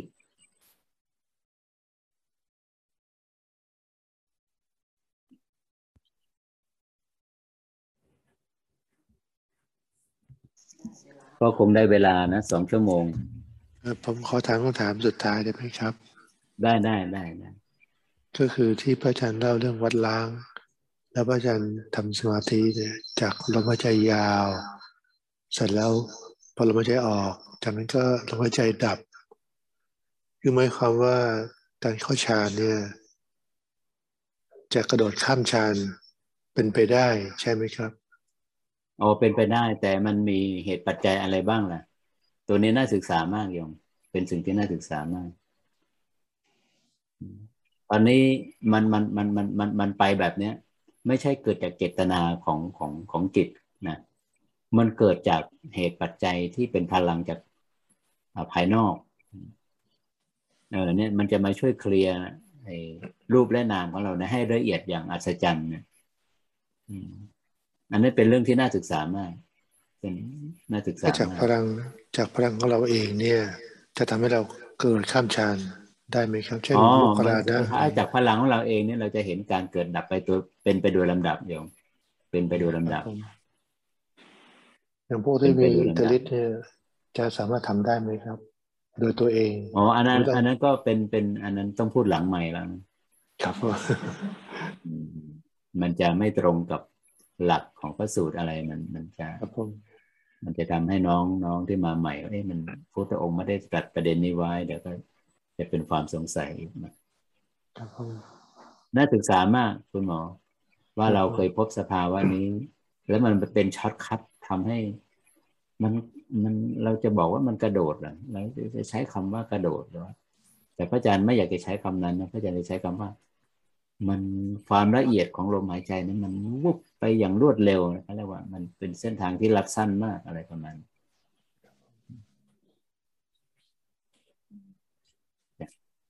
ก็อ่าท้ายที่สุดเนาะในธรรมบัญญาที่เราร่วมกันปฏิบัติในครั้งนี้พระอาจารย์ในนามประธานสงฆ์ขออำนวยพรอนุโมทนาในความตั้งใจในการเสียสละเวลาที่มาได้มาร่วมกัน ฟังธรรมสาธยายธรรมติดตองในธรรมในครั้งนี้ธรรมใดที่เราพระอริยเจ้าทั้งหลายได้เข้าถึงแล้วขอให้พวกเราทั้งหลายจงมีโอกาส ได้สัมผัสกับความสงบ ความตั้งมั่น อิสรภาพในธรรมนั้นๆ โดยทั่วกัน ทุกท่านเทินสาธุสาธุสาธุ